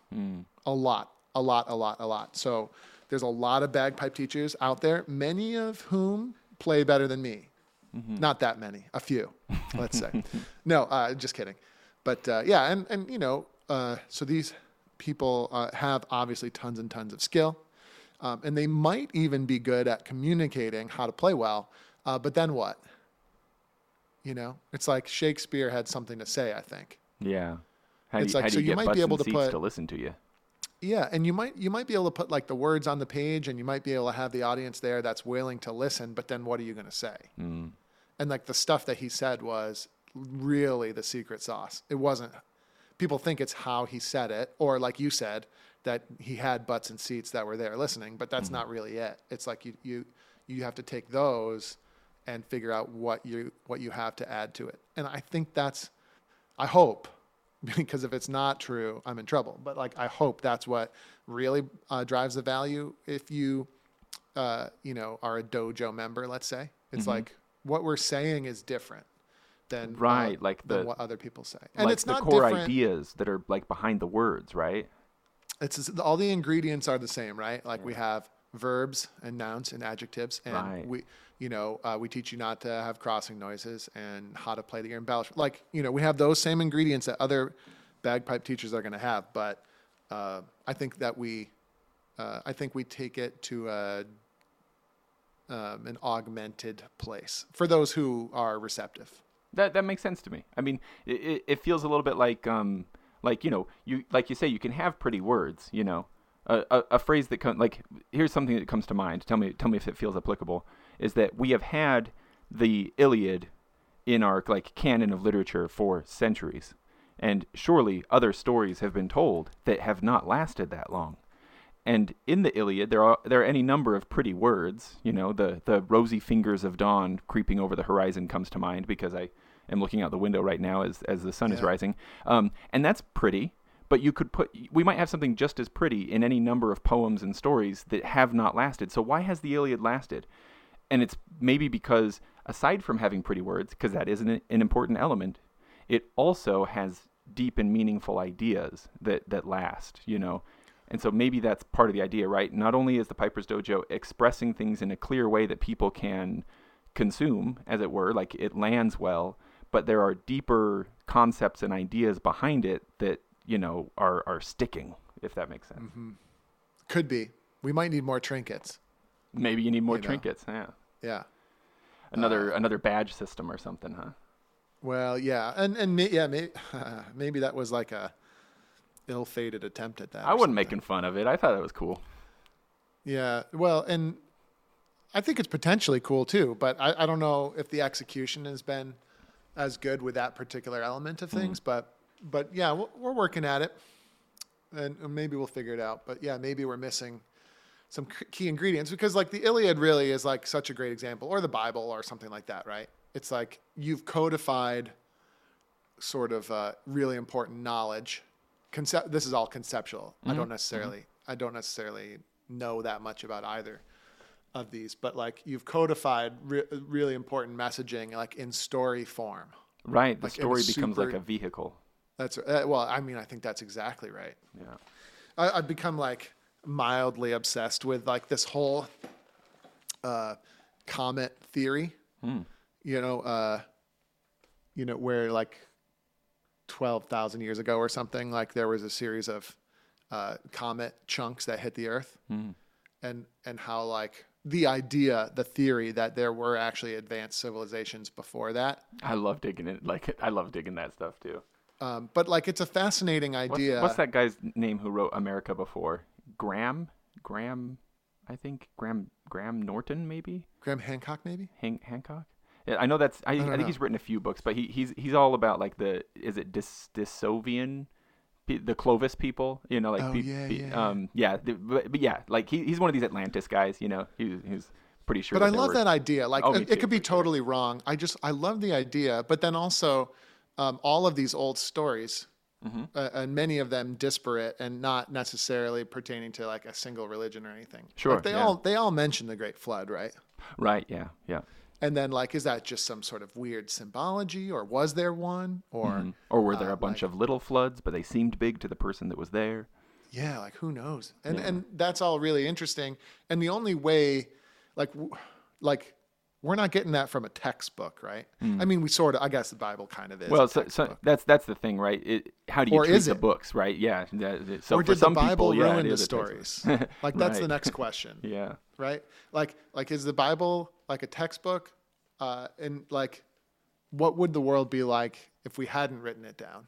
Is another f- fascinating idea. Like, what would what would the stories sound like?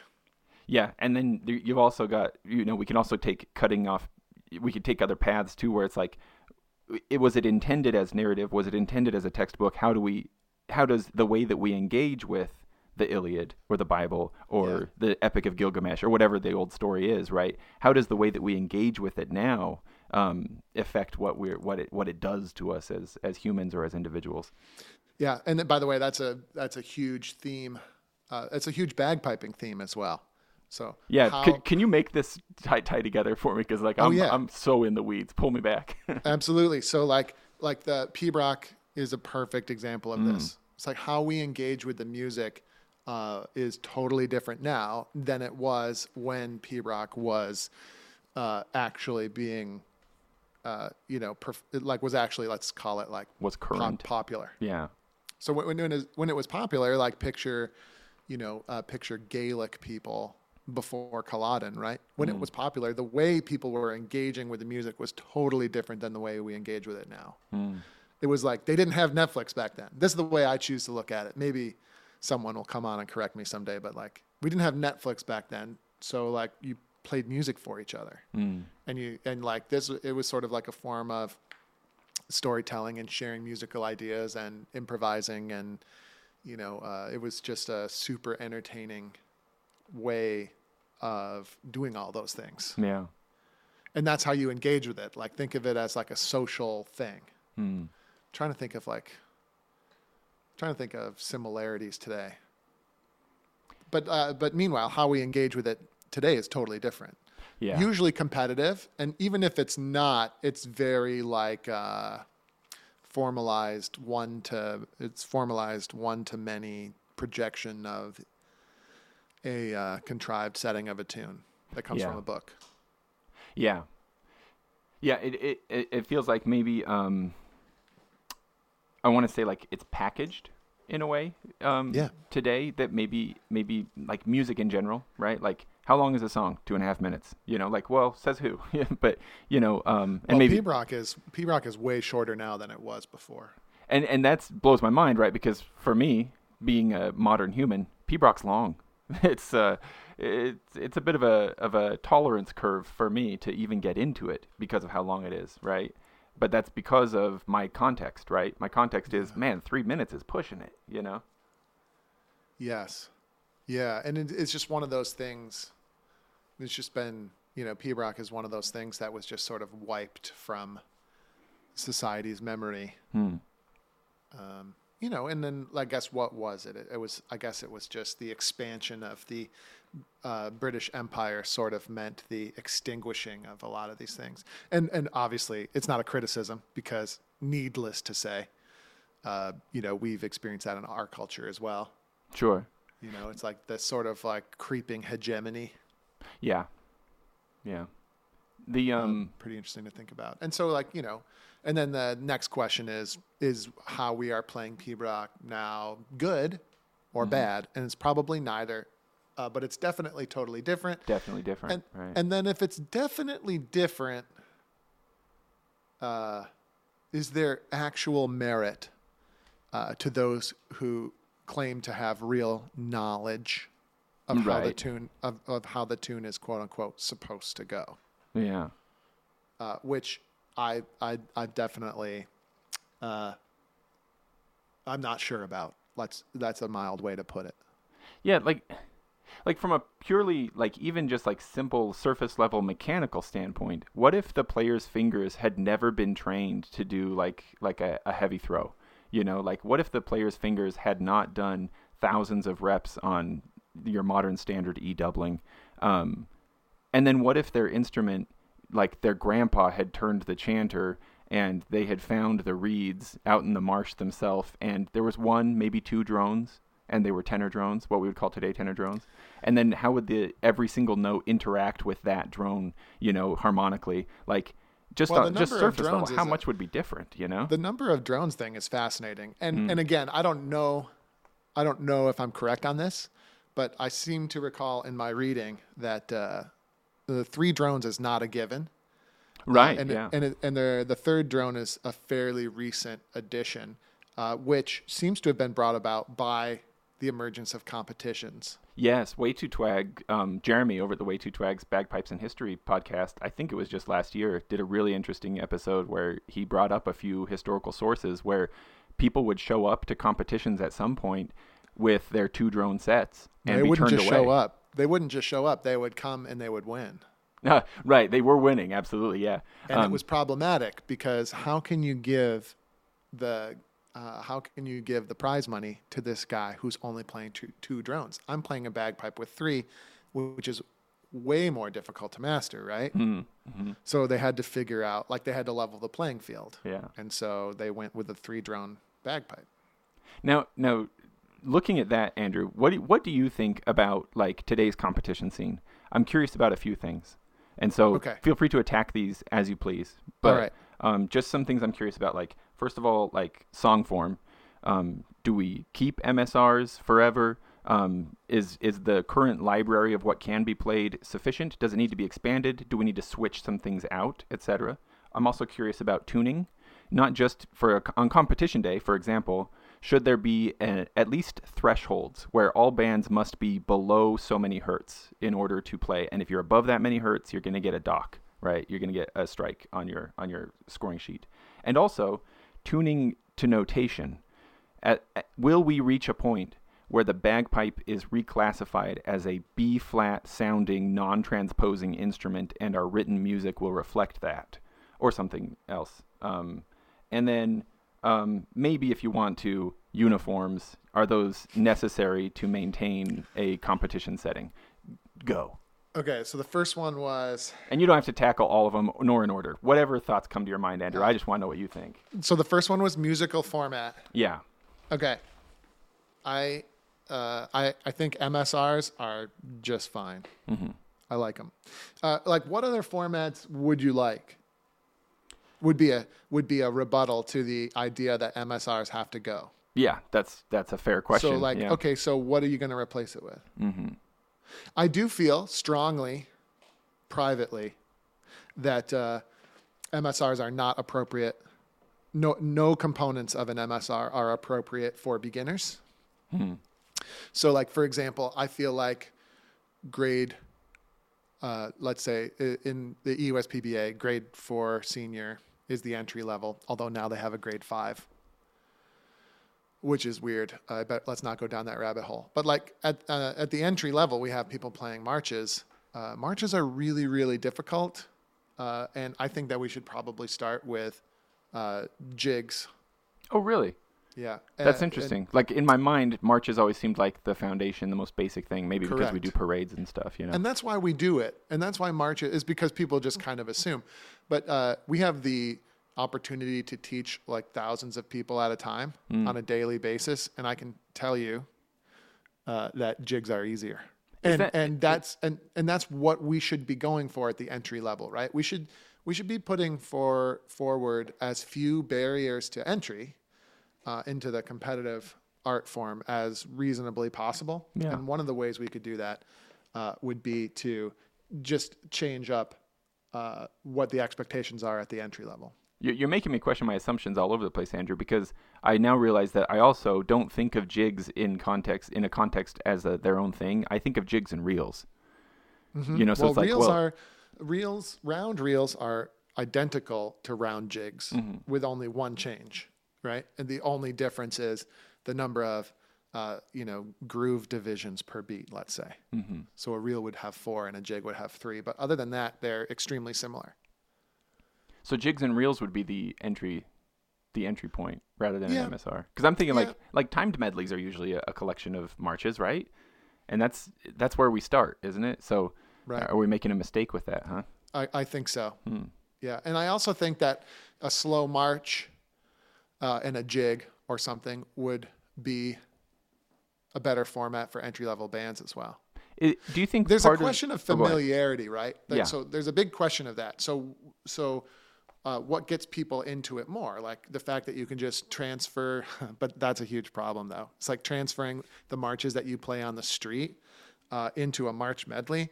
Um, that invites a whole host of problems. It would be better to, yeah, to do something including a jig. And and again, I'm not talking about a jig at 120 beats per minute. Yeah. I'm talking about a jig at like how about maybe 90ish. You know, um, it's it's the tempo of the jig that gives it the illusion that it's really difficult to play. Hmm. That's a good point. Uh, but anyway, what are we trying to do here, right? Uh, and then what I'd like to do is introduce as many people as possible uh, to all the benefits and excitements of competing, right? So, uh, so we need to change some of the things. That's a good I've got a- attitude to have. I think too often we maybe by mistake end up like gatekeeping almost, and it's like, why no, would we do that? that's exactly it. So the way we do things right now is we just filter for outliers. yeah. Uh, but the thing is, if there's nobody for the outliers to play with, uh, what you end up with is a really tight knit, close minded uh, community of people that have difficulty progressing Mm. and don't have much support. Like, does that sound familiar? Oh, yeah, yeah. sounds really familiar. Especially in North America, it sounds really familiar, right? We, we cannot continue to just filter for outliers. That's what we do right now. Grade four in the USPBA asks for a full pibroch to be played Wow. that is you know and and again i hope i don't uh, i hope i don't put my uh, credential at jeopardy by saying this but that's just utter ridiculousness That that is like in WUSPBA I solo at grade um at grade four, grade three maybe, but I definitely can't play a whole pibroch, that's for sure. And so that makes me feel immediately inadequate and scared to think. um, you, we cannot be asking beginners to play for seven to eight minutes continuously Hmm. uh, under under pressure under pressure, yeah. Uh, and the, the reason why might surprise you. The reason why is that some people can do it. right? And then who who are those people? Those are the young Andrew Douglases and like the outliers, so to speak, right? Yeah. So the only people, like you say, gatekeeping, the only people getting through are, uh, you know, extremely apt, rare outliers Yeah. right? And the the rest get trapped sort of in like forever purgatory. Where what they really need to do is, you know, focus on the things that matter, allowing them to progress, uh, you know, at a casual, uh, at a more casual rate, let's say. But then eventually they might get the bug, and maybe Yeah. they're never going to win a gold medal. Like maybe if you're not, it might be true that only those super talented people uh, eventually go through and win gold medals and world championships and stuff. But that's missing the point completely. It's like you're you're cutting off your nose to spite your face Right, yeah. Uh, because basically the outliers just end up in grade two and grade one solos together, and there's no one else there. That's Uh, right, and- yeah. and there's no one there who loves the game uh, but can't progress so instead decides to support the game like like uh, i think about baseball in that way like how many people are just out there who were never great baseball players but they love the game Mm-hmm. and then they are the ones who are there that hold the game up and build it into our culture and like you know make it a really interesting valuable thing Yeah. which by the uh, really interesting horribly boring awful thing that i can't believe they put on television Baseball? yeah, but Yeah. it's like that's just an opinion. That's just an Yeah. opinion that I have. Like I don't love baseball, but uh, but for some reason, it's like this beautiful and wonderfully integrated game into our culture. That's like that's what we kind of need and want for piping. I think. Even Yeah. chess, even chess. Like chess is another great example. There's like there's YouTube uh, personalities that get millions and millions of views on every video they put out, and they're not great chess players. They're just good Yeah. and they got through right because there's not this weird gatekeeping thing where it's like oh if you can't beat chess master on hard mode uh, as a beginner then you're not going anywhere You have no right to even to even have an online presence, right? right Yeah. Uh, you, well, you're just never gonna you're just never gonna be seen because we, you, we're gonna filter you out early Right, yeah, you can't even come to the competition, right? That's the yeah like like i mean you could come but like what would be the point right. You know, the the other thing, like the other just shockingly obvious, uh, awful thing is like one of the reasons I don't really play. One of the reasons I don't play solos anymore. Uh, there's several, but it's like when you play solos, no one comes to watch. Yeah, so true. It's you and the judge. It's you and the judge, which, by the way, has a variety of, uh, you know, there's a variety of negative implications of only, of not having any witnesses yeah. which is another reason I don't compete probably. Uh, but yeah, but like no one comes to watch. Like, what are we even doing? But why is no one coming to watch? Hmm. It's because there's no one left that's really particularly interested, and it's because what we're doing isn't doesn't actually make any sense, and it certainly pays no attention to the community that we should be trying to foster and to build. Yeah. I, Uh, it almost starts to feel cartoonish, right? Like of like, you know, these like miserly, closed-minded, very few individuals like congratulating themselves and each other on having weeded out the rest, not realizing that like one generation later your organization disappears. You know, all of these ideas are gone, you know? It's like I uh, I believe we're heading in that way fast. Hmm. We're heading in that direction fast right now. Because when I was a kid, and I played like grade one solos, yeah, there would be at least a few people that would come to watch. yeah. certainly they would watch the bands. When we had Oran Mor, uh, you know, uh, 10 years or so ago here. That's the East band you started, right? Uh, I didn't start it, no, uh, but I came, that was sort of the band that I grew up in. Oh, gotcha. And uh, I remember we played in grade one and like no one came to watch. Hmm. Maybe it was because we were all behaving like jerks. Maybe that was part of it. but uh, that's probably what the real reason. But maybe not. But it's just weird. It's just weird. And like you said, it's like bizarre echo chamber at best. Yeah. Like that's a uh, that's a generous uh, that's a general gener uh, I lost my word there. I think I know what you're going for. General. General. Yeah. Generous. There you go. Generous way of looking at it at Right. best. Yeah. There's But uh, like like I, I've I think I've probably already thoroughly stuck my foot in my mouth here, so I'm just gonna go ahead and go for it. Uh, this is another bullet point I'm putting on the list for talking to that professor about pipe bands as religions. Um, because one thing that comes to mind is a, a religious commentator who I've encountered before who talks about how like looking at um, looking at your revolutions or restorations or you know Protestant movement from Catholicism type movements within religions, how they're constantly splitting from each other and break, branching off and stuff. He- suggested that like think of if you think of it like lava, you know, there's a there's an idea here that's like exciting, bright, it attracts people, but over time, inevitably, it will cake over, crust over, cool down, and become immovable and stuck in the shape that it is. And that's the point at which somebody needs a new lava flow to get something that can move again, you know? Yes. And And, like- the the important thing is the movement. Okay, the movement of the lava Mm-hmm. is the important thing, and the specifics are typically not not that important. Hmm. For example, should you play a heavy D throw or a light D throw? Are you asking me? Because I'm not willing to put my neck out there on this question. I know is, I'm willing to talk about religion and stuff, but I'm not gonna I'm not gonna opine on which. You're not crazy, right? But the Right. answer to that question is, it doesn't matter. yeah, that just play detail music, is- right? that detail is so utterly unimportant. And the important thing, right, is the movement of the lava, is the idea, right? Uh, and then, like, so can you make, I mean, Angus MacColl, uh, I hope he doesn't mind me saying something like this. And like the way he plays a D throw is neither heavy nor light, I would say. It's like a slightly different way of playing it. Uh, and, um, and it's part of his incredible approach to making music and no one bothers him about it i don't think i don't think anyone minds that he produces amazing music with a different style of d throw Yeah, nobody minds right and the, the movement of the lava in this case would just be like you know the inc- putting your head down and like doing everything you can to express yourself in in beautiful interesting ways. That seems to be what's important. Yeah, let's go back to the competition thing. Yeah. uh, and let's say, let's pretend for a moment that you share the same opinion, uh, you know, about this like weird stifling echo chamber, uh, rapidly dying art form that we have here, right? Oh, It's go like- go ahead and pretend. I already told you how cynical I am. You can just assume Yeah, just about but I whatever you mean- want at this point. Uh, so if you wanted to turn things around, what might you do? Right. And I gave you one idea already, like like the idea that the entry level material could be simpler, could be thought through a little bit smarter.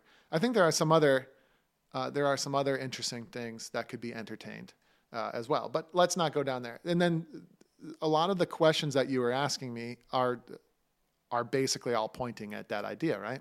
So, like, should we change the music that we play? I think maybe, uh, but I, I don't think MSR should go away. I think maybe if you heard some really great MSRs emerge, uh, that might help you uh, that might help you cope with the fact that they're probably here to stay. Mm. but like you know, if if you hear ones that sound good, um, that would probably be that would probably be better. And then what was the other? What were some of the other questions? Oh, limitations uh, for for tuning. Um, can we could we say no higher than so many hertz? Um, Right. You, you must Yeah. keep it within So- reason. um, I think I've I think I've spoken on this before, uh, but yeah, like I I believe that the bagpipe should ultimately uh, tune to concert B flat. hmm Like, But how long will it take us to get there? Uh, well, it might never happen, right? I already, I'm already worried about screwing my kids up. They're in piano lessons right now, but they're picking up the bagpipes, and I have to tell them like, okay, now forget some of the stuff you've learned because this has its own rules, you know. if if if you gave them a B flat chanter, which by the way, I wouldn't rule that out. hmm Like that's um, I, I, it's not like it would cause harm or anything. B flat chanter is very very close. Holes might be like what millimeters slightly farther apart, hmm maybe. Uh, but yeah, that B flat chanter. I mean, what's so awesome about it uh, is that it breaks down a lot of those barriers. So it takes the instrument where a lot of people assume it's like totally different from regular instruments, and it makes it, generally speaking, almost totally the same. Yeah. So like once you're in B flat, like you know, all the tunes that we play, you can play with any other kind of instrument, Right. uh, which is really uh, which is really kind of important. And by the way, it would be a really easy change to make. Personally, I'd like to see us go all the way to concert A, but I know that that's really asking a lot. Even I'd settle I- for B flat. Yeah, I concert A is kind of a weird one. I don't really see any evidence that the pipes have ever have ever really played in concert A. I think they probably started somewhere between A and B flat. I believe you there. I mostly just have an easier time thinking in uh, a key that has more white keys than black instead Sure. of starting on B flat. So that's really But a there personal. are lots of there are lots of transposing instruments. there are, and and yeah, there's especially you look at like a concert band like brass and stuff like that. Like B flat's, uh, that's a Yeah. solid place to go for sure. Uh, yeah, I mean, and B flat is like ex- it would be extremely reasonable to just change the entire world to B flat. hmm Like that. That's something that could happen. Probably not overnight, but it could happen within 365 days. For example, if, for example, if the RSPBA said, by the way, uh, starting in 2024, everyone needs to play in B flat. Uh, you know, let's just say, let's just pretend that happened. Uh, people would just do it, and uh, by 2024, it would be no problem, and Field Marshal would still have the best sound, uh, Yeah. and the best bands would still be the best bands, et cetera, et cetera. You know what I'm saying? But would Like- we Americans be like, look, we kept feet and miles. We're we're keeping our we're keeping the tuning as well. Yeah, but that would be foolish, right? So, so again, it's like it's a barrier to entry thing. yeah. So it's like bang the bagpiping art form, the, as we know it in North America, with the exception of really small pockets throughout the continent. But it's like it's dying and seems to be dying fairly rapidly, right? You know, it's not just barrier. Like we've talked about barrier to entry for people playing the instrument, but this one is a big barrier to entry for collaboration. Yeah. Well, and it's a and it's a barrier to entry. Like you're never going to get bagpipes in schools Right. uh, if you can't tune it to a piano. Yeah. Like that's just not going to happen. So, like, why why completely rule that out when it would be so simple to totally rule it in? It feels like more more of that filtering, more of being like, look, this is we say these are the rules. We say this is the way it is. You must comply to us, or you know, too bad for you. And then we and then we die out. You know, like why have that attitude? Yeah, that's like super. It's like so super silly. Yeah. Well, and, and I mean, even as insofar as like recruiting drummers and blah blah blah, and it's Yeah. like if the bagpipes were more, uh, you know, normalized and more workable. I mean, think about pop music too. It's like everyone makes pop music in their garage now, Yeah. except you still can't use bagpipes because they don't tune to anything. Right. And the few people who are are almost always doing it in B flat. Right. I mean, you have to go through either 49 excuses why you can't or 49 minutes of changing all the instruments so you can. Mm, that's, That's the Have you said that before, Andrew? Because that came No, out that- nice. That was good. That was new. I like right? that yeah. one. But yeah, like every rehearsal, because I've played a lot of bagpipes in you know, like rock bands and contemporary, and I and I've made a lot of pop music in my basement uh, with bagpipes, and that's exactly it. It's like in order to do it, it requires insane amounts of setup or technical knowledge, uh, or uh, Or a Blair Digital Chanter. This episode brought to you by Blair. Blair Digital, not really. Uh, though, hey Yeah. Blair, if you wanted to uh, send me a digital chanter, I'd for sure give you some plugs. But yeah. Uh, um, I'm not sure he needs the plugs. The Blair Chanter is like so great. Right? Yeah. It's a great product. And I'm not being paid to say that. Although, although I do know Murray pretty well. though Murray, if you want to send Andrew some money, he'll say it some more. I don't think he needs to do that. Yeah. So, um, but anyway, it- Sorry, yeah, I, it's did, a I didn't mean product. to throw you off the tracks there. Carry But it's one of the reasons. It's one of the reasons it is a great product. yeah. You know. Well, just that you can just click into being in tune with other instruments. It's Yeah. it's a big deal. and like at at minimum, it's so great for rehearsing. Yeah. Right. But then at maximum, like you could use it for live performance art and stuff like that. But yeah, anyway, back to the original point. Yeah. Like it would be so easy. And by the way, like uh, even just like one tiny drop of courage, and we wouldn't, no one would mind, right? Like the EUSPBA, for example, right? A tiny drop of courage, and the EUSPBA could say, "Hey guys, we're going to play in B flat now." We're gonna lead the charge.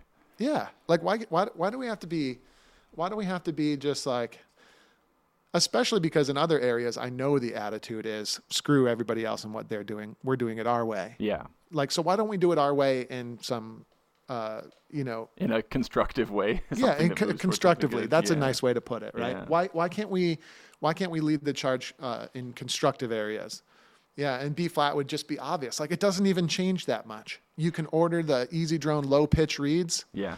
Uh, and Some, just some buy, pipes you can just tune out a bit and you're you're there. some of them yes and then like you know i think the we're we'll have to get reeds that are made but they have those already it's like it's not that they big of a leap folks and You like, know, you know something else that's cool, Andrew. That I, I don't know might, might not have been on your radar. Um, Dave over at the 3D printed bagpipes guy, he's been working on tuning pins that you could thread, so you could unscrew them, take them out of your drones, and put in slightly longer ones, and just just have your drones just go longer. Sure that might work okay but you know but even with that it's like as soon as you start talking about that kind of thing Mm-hmm. like now you're getting further from reality Sure, like sure. further Like, from further from the core idea, right? actually Yeah. being able to implement it in in the greater world let's say You, you, you know what else, Andrew? I don't know about where you are right now in the country, but the B flat chanters that I've had sound better where I live. Yeah.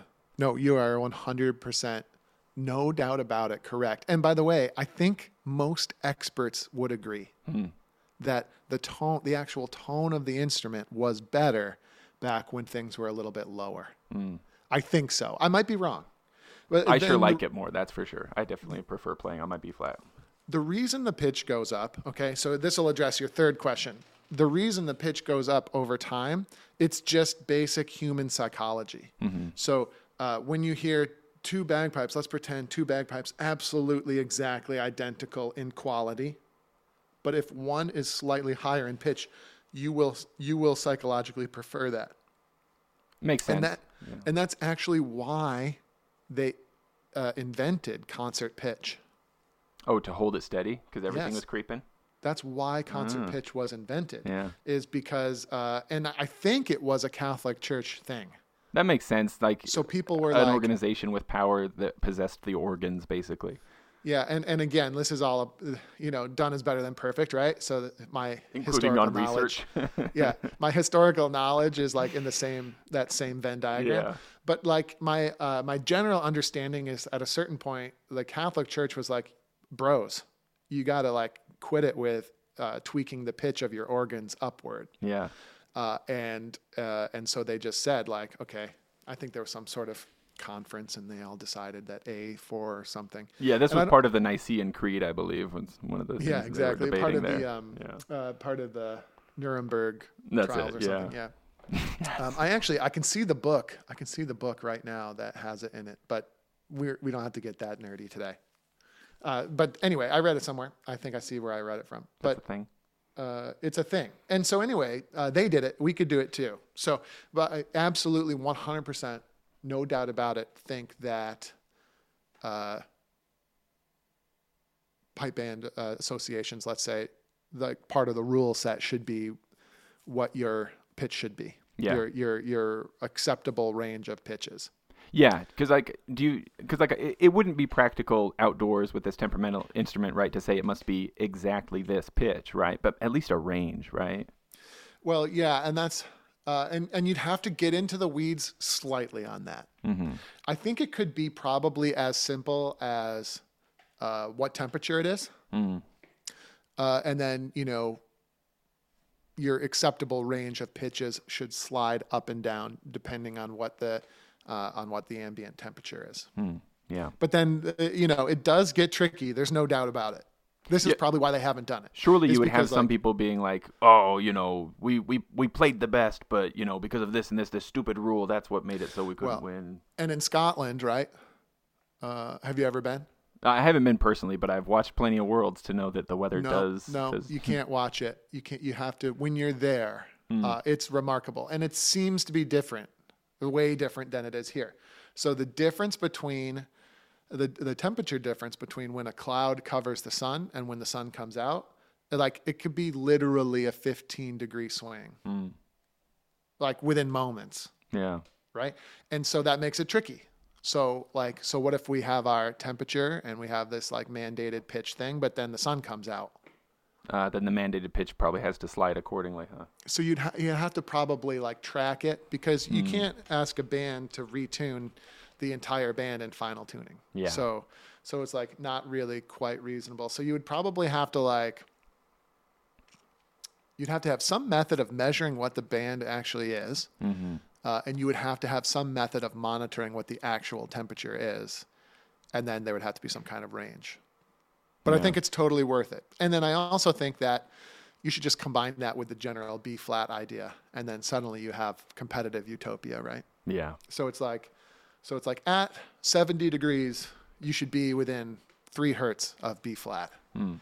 right? And then if the temperature is 80 degrees, you should be within three hertz of some number that would be slightly higher. Yeah. Or or within uh, just expand it from B flat within 12 hertz of B flat, right? Just expand the range maybe based on uh, how extreme the weather's getting. Sure. Yep. Yep. Or and it's really just a question of the pitch going up. It's not really a question of the pitch going down. Yeah. So it would be like you know no more than three hertz higher than B flat for like standard room temperature environments, and then you know as the heat goes up, and then um, you need to do it as the heat goes down too Yeah. Because it, it is true. You know, Field Marshal. I remember when we played in SFU. You know, we would always be trying to get in the same pitch ballpark as FM because they were just always ever so slightly sweeter. But a, a big component of that is that their pitch was ever so slightly higher. Mm. Like that's a huge weapon. It really is. Yeah.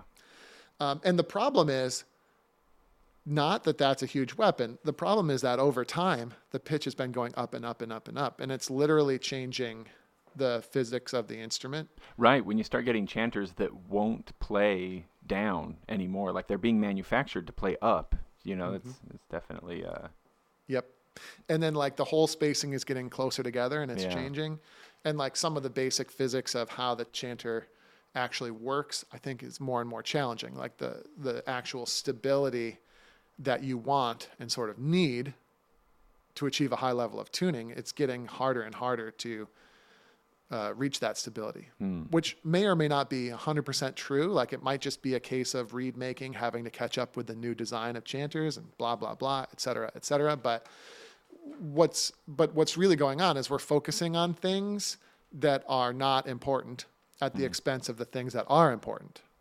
Yeah. Now, Andrew, that that right there makes me think of another thing I wanted to ask you about, which is your approach with the dojo, your approach to education, where like it seems that your focus is forget about your water trap until you can blow steady, at least, right?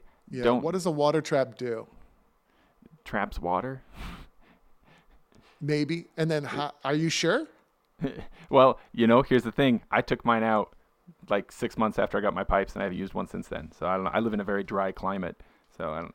Uh, And then if you, but even it if gets that in the way, is that what it does? It just gets in the way and makes it hard to blow up your bag. that's what I want to know. Like, I want to know if you know what that thing actually does. yeah.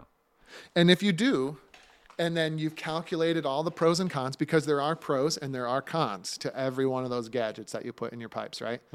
I want to know that you you are in control of those pros and cons, and you've made a calc- you've made calculated decisions, uh, and that you have an awareness, and that your decisions are moving you in the direction of better and better music making, which is very rare for any of those gadgets. it feels like maybe there's a another sort of like uh, I don't know a similarity of ideas here where with your your interest in CrossFit, where like d- does a person start taking supplements before they've done their first push up, or do they get you know like the supplements don't come in until you're at the last like half a percentage of a difference, right? If you- if that, if even then, right? And so Yeah. like and then even are- at that point, even at that point, are the supplements a placebo or are they actually helping? right, right. Like, are the are it- like exactly? So Exactly so right. so if this if there's a similar thing like applied to competition and to piping in general, that seems to be, you know, feel free to correct me or expand on this if if you'd like, but like the the focus of dojo is in a lot of ways clear away the clutter.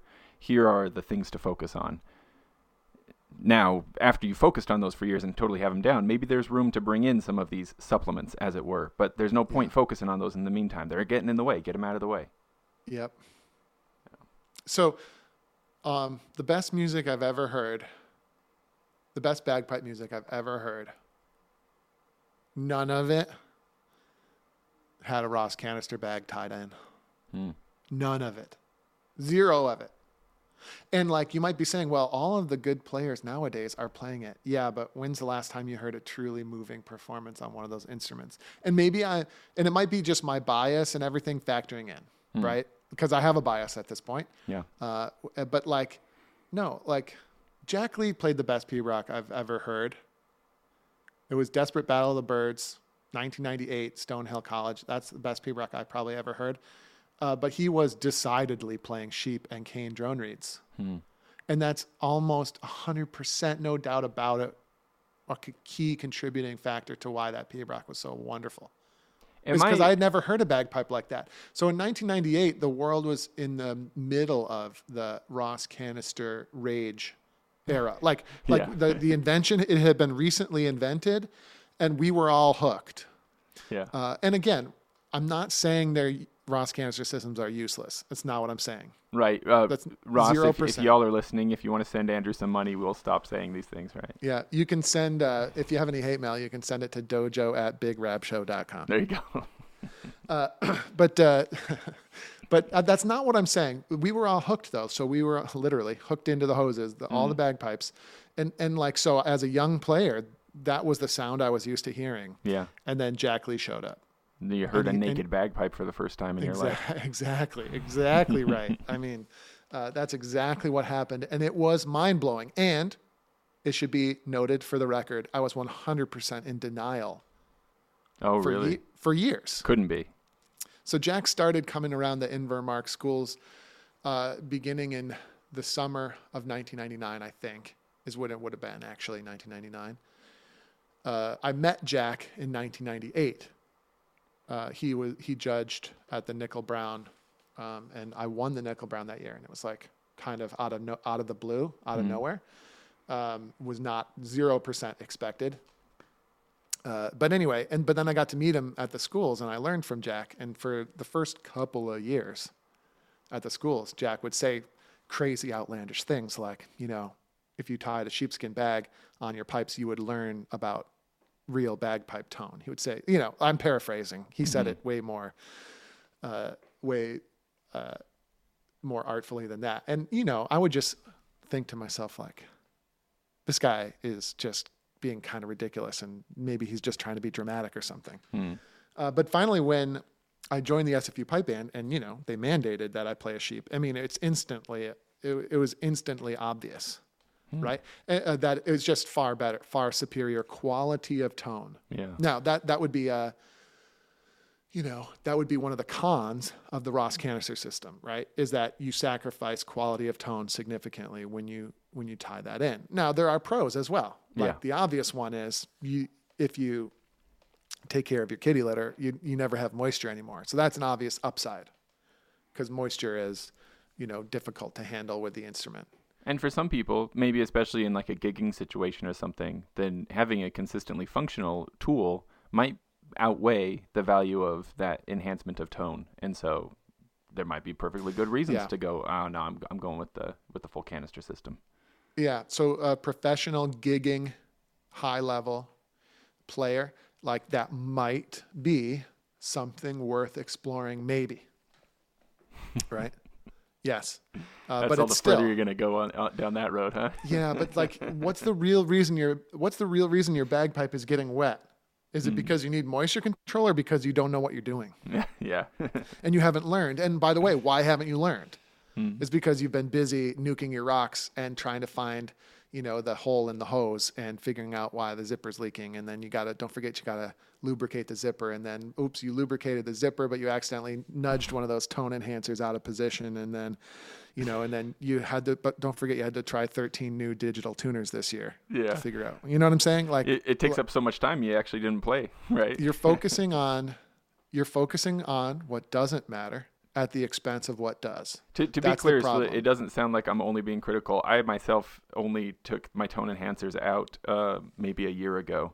I've had tone enhancers in my pipes for, you know, 15 years. And the irony there is you take the tone enhancers out and then your tone instantly gets better. It gets enhanced. It's like, wait, what? Wait.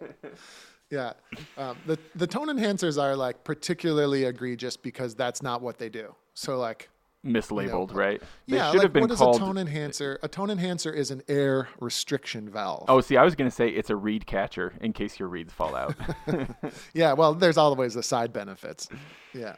Yeah. Uh, but like the problem when you restrict the air, which by the way is I think why the Ross canister system decreases the quality of tone, is because it also restricts the airflow to the reeds. So by restricting the airflow, you get a smoother airflow, right? You have like a you have sort of a restriction valve in there that's sort of moderating the, the airflow. So you, yeah. yeah, so you can regulate the airflow slightly, which is cool, which well, is not actually cool because you're never going to learn to blow steady if what you're if you're unsteady blowing seems to result in Steady, uh, steady output, sound. Yeah. right?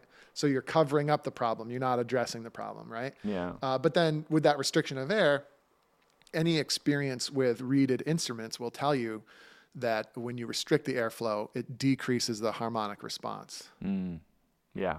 Right? Yeah, like that you totally can just sense. play your practice chanter.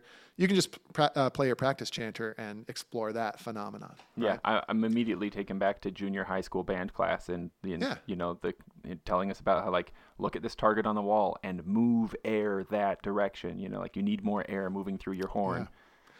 And there's all sorts of fun stuff, you know, like air support and like you know embouchure and all that. It's Yeah. like you know, and all that plays a role in good bagpipe sound production as well, Mm-hmm. but not if there's uh, an array of hoses and tubes and stuff. Mm, getting in know, the way. Yeah, and and and again, maybe someday down the road you will find a use for those tools that uh, you, you know is the right decision. But there's trade-offs, and as a beginner, right? Uh, as a beginner, that those things are not appropriate. Don't hit the juice as a beginner. Do some Well- push-ups as a beginner, right? It, it would be like giving a second grader a calculator and tre- trying to teach them math. Mm. What do they do? They well, they don't allow the calculator because that would be a really irresponsible uh, thing. It's also the same reason, folks. If you're listening, you should not give your five-year-old a phone. For God's sakes. oh, oh my God, it's so horrifying. Walking around the world and seeing all of these But- five-year-olds, like literally with cell phones, But how, my kid. how do you really feel about that, Andrew? It's awful. You're you're willingly you're willingly destroying the future of that child. Cuz like the phone is so I mean it's the phone is like a really poignant example of the same phenomenon. Have you had this experience with your kids that my wife and I notice about ourselves that like having our kids present makes us more aware of, of how bad our habits are with our phones? Like Uh. like like m- when my very small child has told me to put my phone down, you know, it's like, Yeah. "Oh, man." Like It's tough. yeah, like like they're like put the phone down and listen to me, you know, it's like you know, not, not that they can say it that way, but that's what they're getting at, you know. It's like, Well, "Wow, what where am I?" And you like know? The phone is like the perfect, most horrifying distillation of what I was saying, which is it forces you to focus on what doesn't matter at the expense of what does. So uh, You're kind on of breaking phone. my heart a little bit, Andrew. I know you're on your phone, right? And you're comparing and despairing with everyone you know on social media. Yeah. Uh, and you you are you're like you're keeping yourself ultra polarized politically and like you know putting all your blinders up and getting mad and angry and increasing your stress and doing all this stuff in in a realm that's completely not controllable to you at all. Yeah. And then meanwhile, y y- the, your kid is just plopped in front of the TV or their own device. Yeah. Like, what the hell? That's not it. That's not going to get us to the result that we want. Let's bring this back to bagpiping. It's the same, right? So it's like, are digital tuners bad? No, but they're definitely not good either. Like, what's the goal here? The goal here is to learn how to tune. Oh, right? so, so you're thinking like you want to see that needle moving so you get more of a feel? Is that what you're? or- Well, and the idea, the idea that the digital tuner can tell you if you're in tune or not, that's a false idea. That's not Oh, what it yeah. does. That's not even what it does. Yeah. Well, how how many times have have any of us like our tuner is saying you're bang on, but we play and we go this, does, but it doesn't sound right. You know. That's right. And what? And how do you know it doesn't sound right? It's not because the tuner told you it did or didn't, Yeah. right? The tuner can only report what's actually happening to you, and it it can't even really do that. So that you know, it's like all of these tools, right? We need to uh, we need to delay the gratification, if that's even what it is, of using those tools uh, until we actually understand what they're for, and we actually understand what the trade offs are. Hmm. Yeah. Which, by the way, you know, is why uh, is why that's why people stop using our service. Let's say is Yeah. like they're looking for the shortcuts, but that would be it takes too long. yeah, and it's not much work. actually a shortcut. Yeah. It's like a shortcut to hell, basically. Ha- Right. Have you found it a difficult thing to balance being a guy who is selling a product online in online spaces to not have yourself personally sucked into those um, you know chasing chasing likes and eyeballs and stuff like that like um, you know like you're you're what how do you what am I trying to say? I know Like, what you're trying to say. you, you know your personal life being consumed by by the the likes and follows you know while you are trying to occupy that online realm you know to sell your product you know what i mean Yeah. So, uh, yes. do you have It's like a- uh, personal practices where like you i only use you know social media for these hours of the week on this device or you know So, the the answer to that question is that I don't allow myself to have any social media on my phone. hmm, So, uh, because I need it for the business, right uh, I need a lot of those tools. I will allow myself to have it on my computer if I want to bring it up on the web browser or whatever. Mm-hmm. But I do, I cannot allow it on my phone anymore. is that from personal experience or did you Yeah. just see it with awareness and go that's not going to be good news for me It's person per, uh, like uh, both, yeah uh, but yeah, personal experience. You know, Yeah. I was an early adopter of most of these technologies, um, and then like it ends up defining you.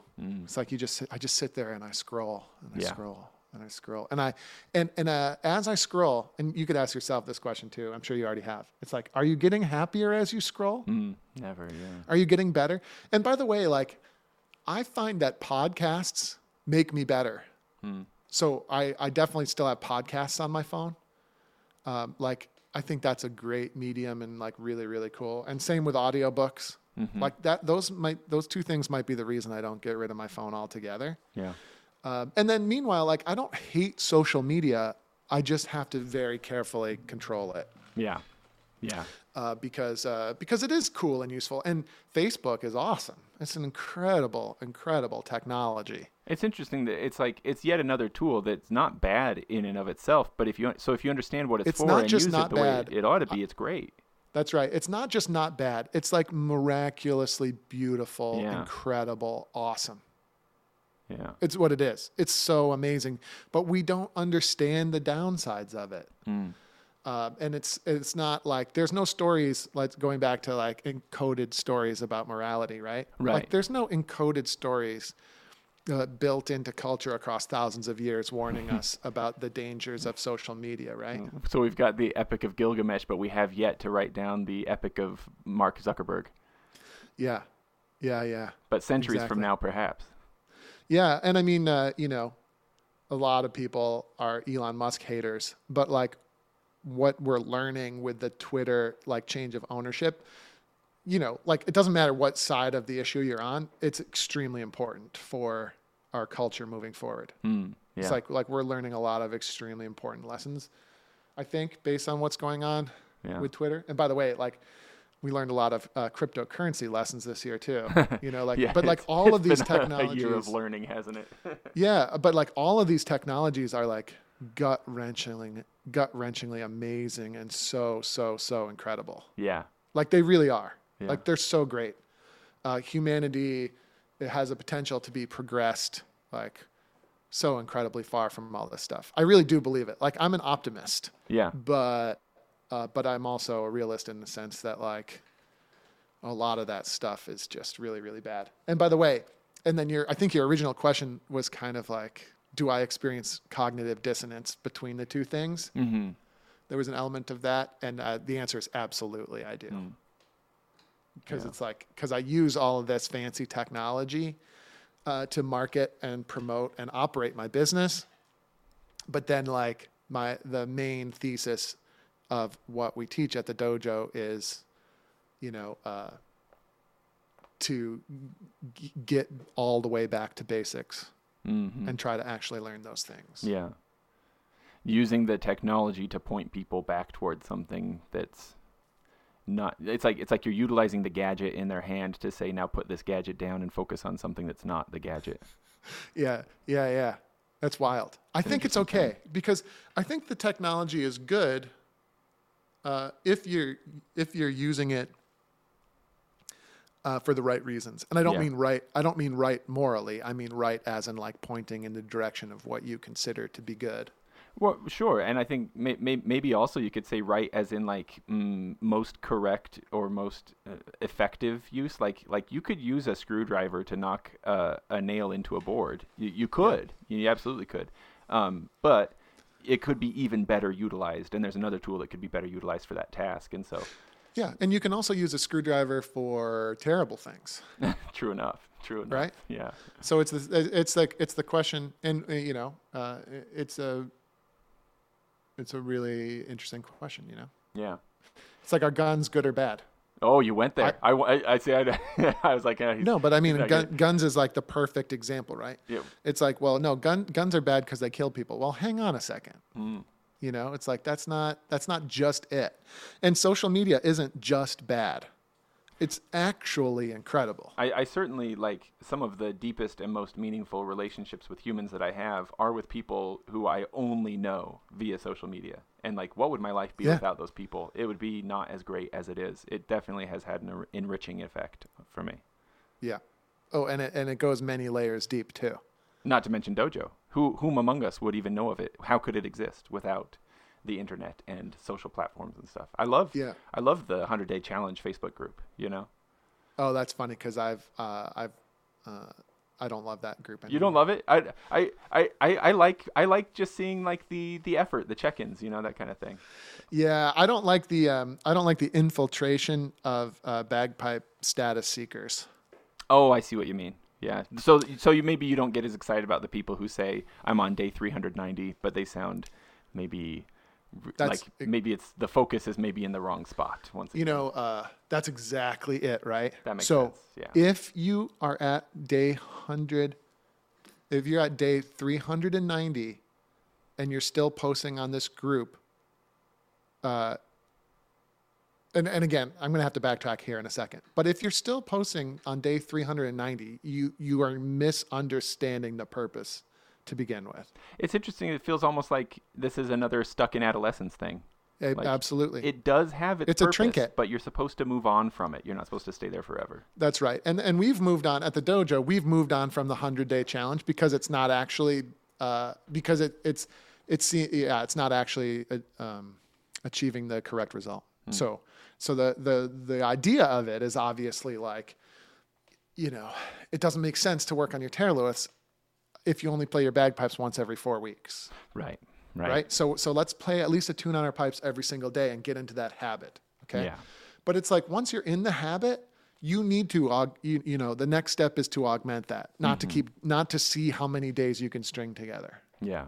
right is like once it becomes like this weird like it's a totally weird bizarre kind of pathetic thing to hang your hat on right I, it's like saying it's like saying bro i'm better than you because i brush my teeth for 390 days straight but then maybe there's no toothpaste on the brush or something like well, that. well or or like but uh, maybe what you're getting at more is like the assessment that I'm better than you in the first place because of a thing.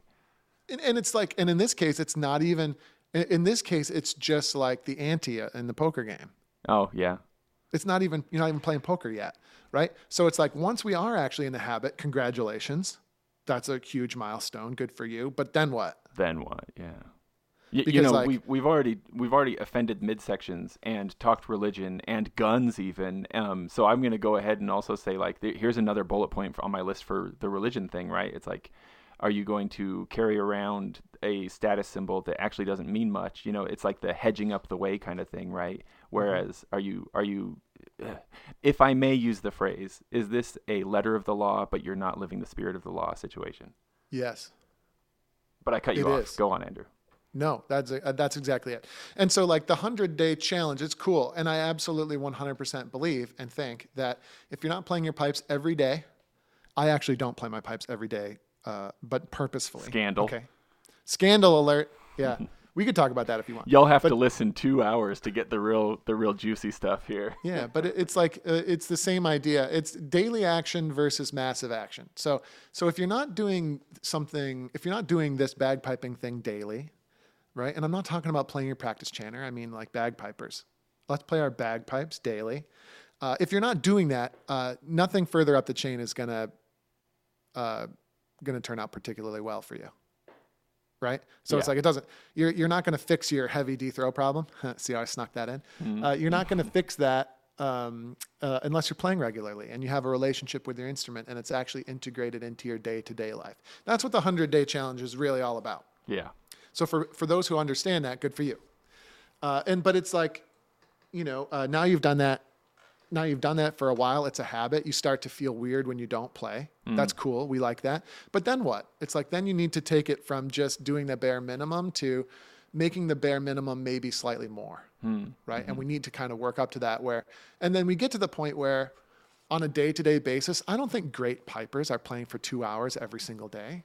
I don't think that's uh, uh, that's definitely not my experience. Um, Some people at the absolute most elite maybe do that at key moments during the year. In in prep for a competition, maybe. Yeah, yeah, maybe at strategic, but like I think the minimum is going to be something like thoughtful, focused playing for 15 to 30 minutes a day.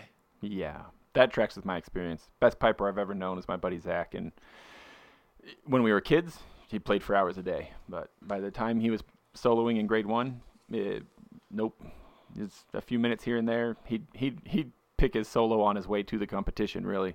Um, maybe and, and maybe that's knew, you know? not and maybe that's not a best practice but it probably represents like minimum to Yeah. be successful and and it's probably different for different people it's probably different depending on what kind of mood they're in you know Yeah.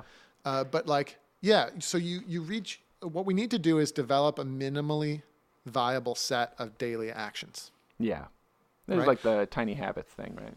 Yeah, absolutely. Um, and it, needs to be minimally viable because it's not really that important what you do when you're in the mood to do it. Mm. What's important is what you do even when you're not in the mood.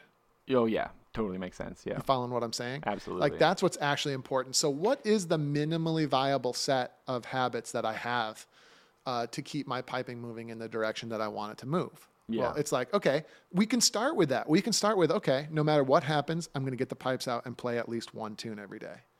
Like that's a great place to start. But like as you progress, we need to, you know, we need to try and go a little bit beyond that.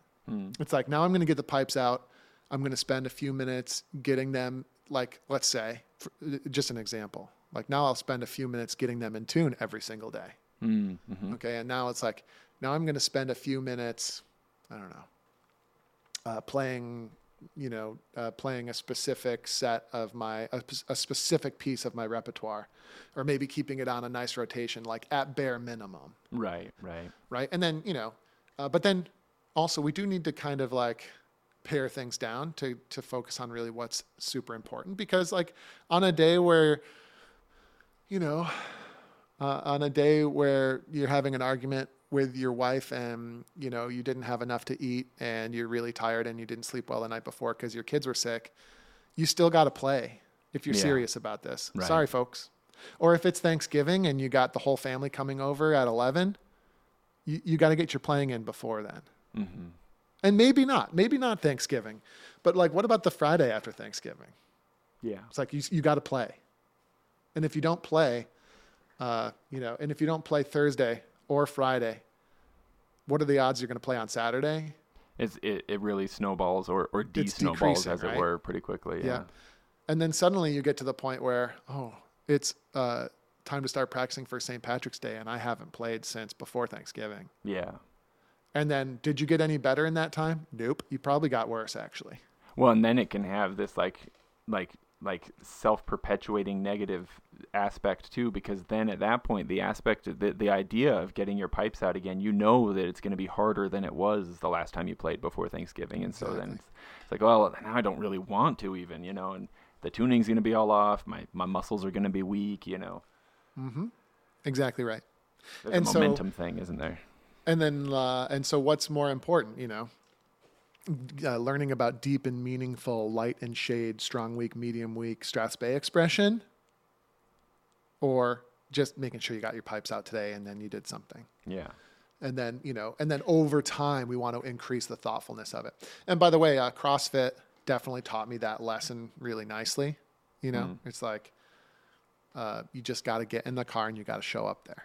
mm, yeah That's step one. And then once you get in the habit of that, and it's obvious that that's what you're going to do every day, uh, then you can start saying, okay, cool. Now I'm going to, you know, now I'm going to, work on your uh work on your form Yeah. what what do they call the the wild pull-ups with CrossFit with the kipping pull ups. Is that the one where you do Or the, the muscle full, the full body thing? The muscle up. I think that's the one I'm thinking of, where where you do Yeah. the whole the worm in the air kind of thing. Yeah, you got to deprioritize the muscle up. And then you also need to deprioritize the intensity. Uh, and you deprioritize all those things because, first and foremost, what's important is like the habit of, of doing it. Doing something is infinitely better than doing nothing. So get there first. Yep. Get the and pipes that, and out most first. pipers don't do that, right? Yeah. Most pipers don't do that. Yeah.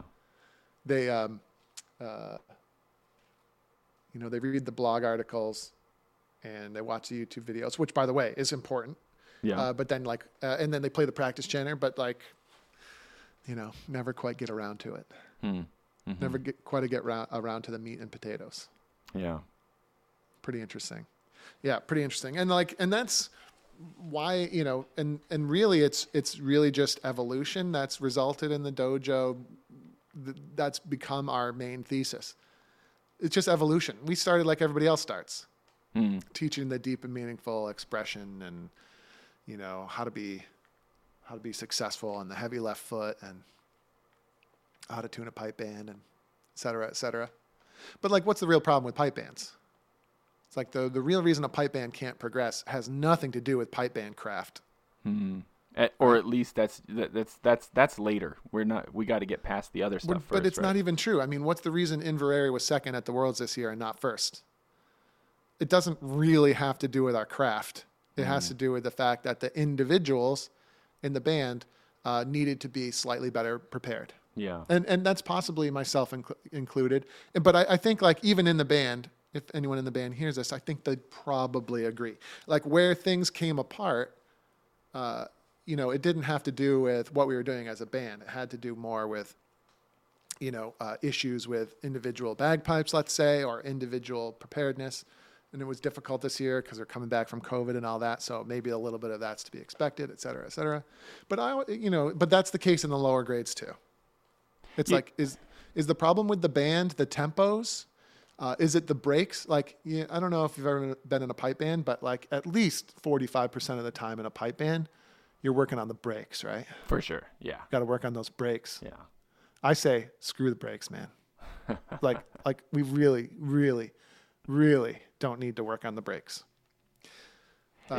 because you're working on the brakes with half the pipe band right Right. Yes. It's not. Yeah. There's. you don't have band some people who aren't practice. That focused. They're, they're not well, there and- yet. Right.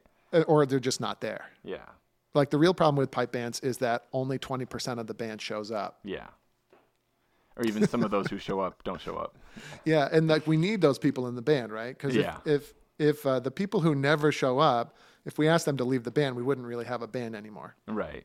Except you only ever practice with the number of people that show up which begs the question like what kind of band do you want? Yeah. which begs the, you know what i mean? And uh, it's really difficult. And it, people experience it at all levels. And it contributes to bagpipe status disease as well. Yeah. because there are no con- there are no consequences for me not showing up. Uh, therefore i'm some kind of hotshot. Mm. and why would i change my behavior Yeah. That, And the kinda- irony is only- irresponsible in a way. Well, and the irony is only revealed later, right? Yeah. When you go to the competition, you get your butt kicked uh, by bands who you don't consider to be as good as you, except they are. They're actually way better because they actually show up. But you get your butt kicked by the guys who are able to actually show up. They're showing up. Yeah. And then you storm off the field uh, in disgust. Mm. Like, only then is the irony revealed. Hmm. Oh my God. What are we going to do this year to, uh, what are we going to do this year to get the results that we want, like to move the band forward? I really want to see improvement this year. And like everything, we consider everything, uh, and we and we do it really hard in order to avoid the fairly obvious truth, which is that individuals aren't doing what what would need to be done to move things forward. Yeah. And that's not a personal assault on people. It's just facts, right? No, So it makes if- sense.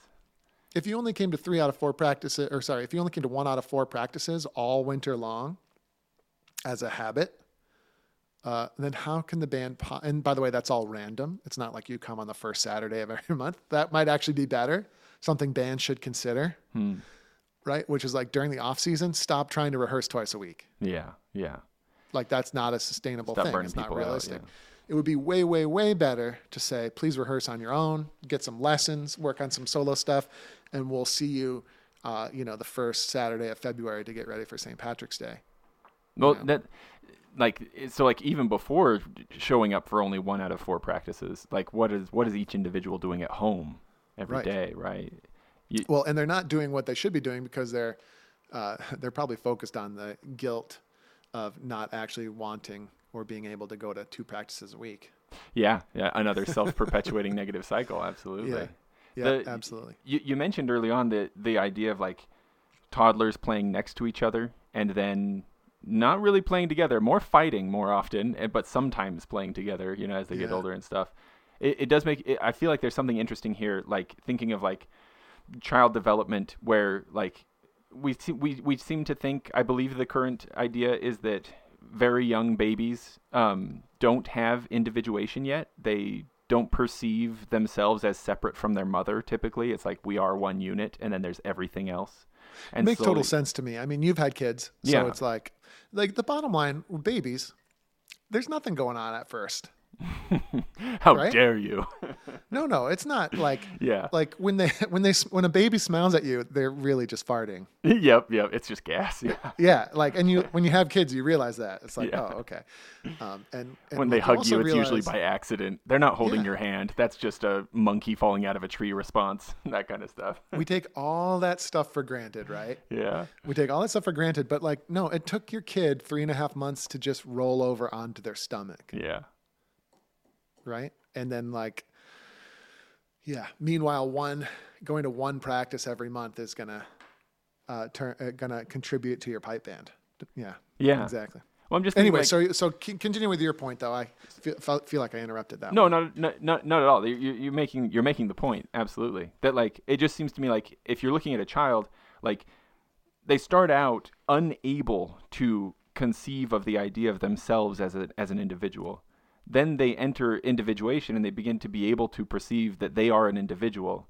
And often then there's a phase where it's like I am the center of the universe. I'm the only individual, right? It's only me, and everybody else is a uh, a sort of like amalgamation of of everything else, right? Yeah. but it's only through complete individuation that they can eventually develop to a point where they can in a productive way participate in cohesive play with other individuals Yes. you know and so like i feel like there's something similar happening with pipe band participation where like really early on in the journey you might not actually have the skills or ability to understand you, as definitely separate. don't have them. Right. And so then eventually you get to where you can hear yourself as separate, but you must keep going in order to then be able to integrate yourself back into something that's bigger. If you get stuck on that individual thing, you get maybe some of that, um, maybe a lot of those sort of negative things. The the uh, the adolescence phase maybe is where it's Yeah. like, here I am and I'm a rock star.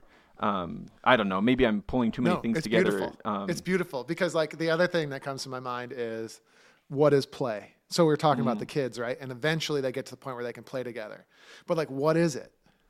What is playing? yeah. What is it? And playing is, right? Playing is like this awesome realization that uh, when I put my creativity together with yours, it's it multiplies, Mm. right? Like the effect, the effect, uh, the result multiplies the two creativities together. Like it's way, way more than the sum of the parts. right. One plus and- one is three. Right. Yeah, and like that's what play is. It's like incredible, right? It's like this incredible realization that you can have, right? But it takes it it and when you have kids, you learn this like the hard way for a long period of time. It's like that process takes a really long time.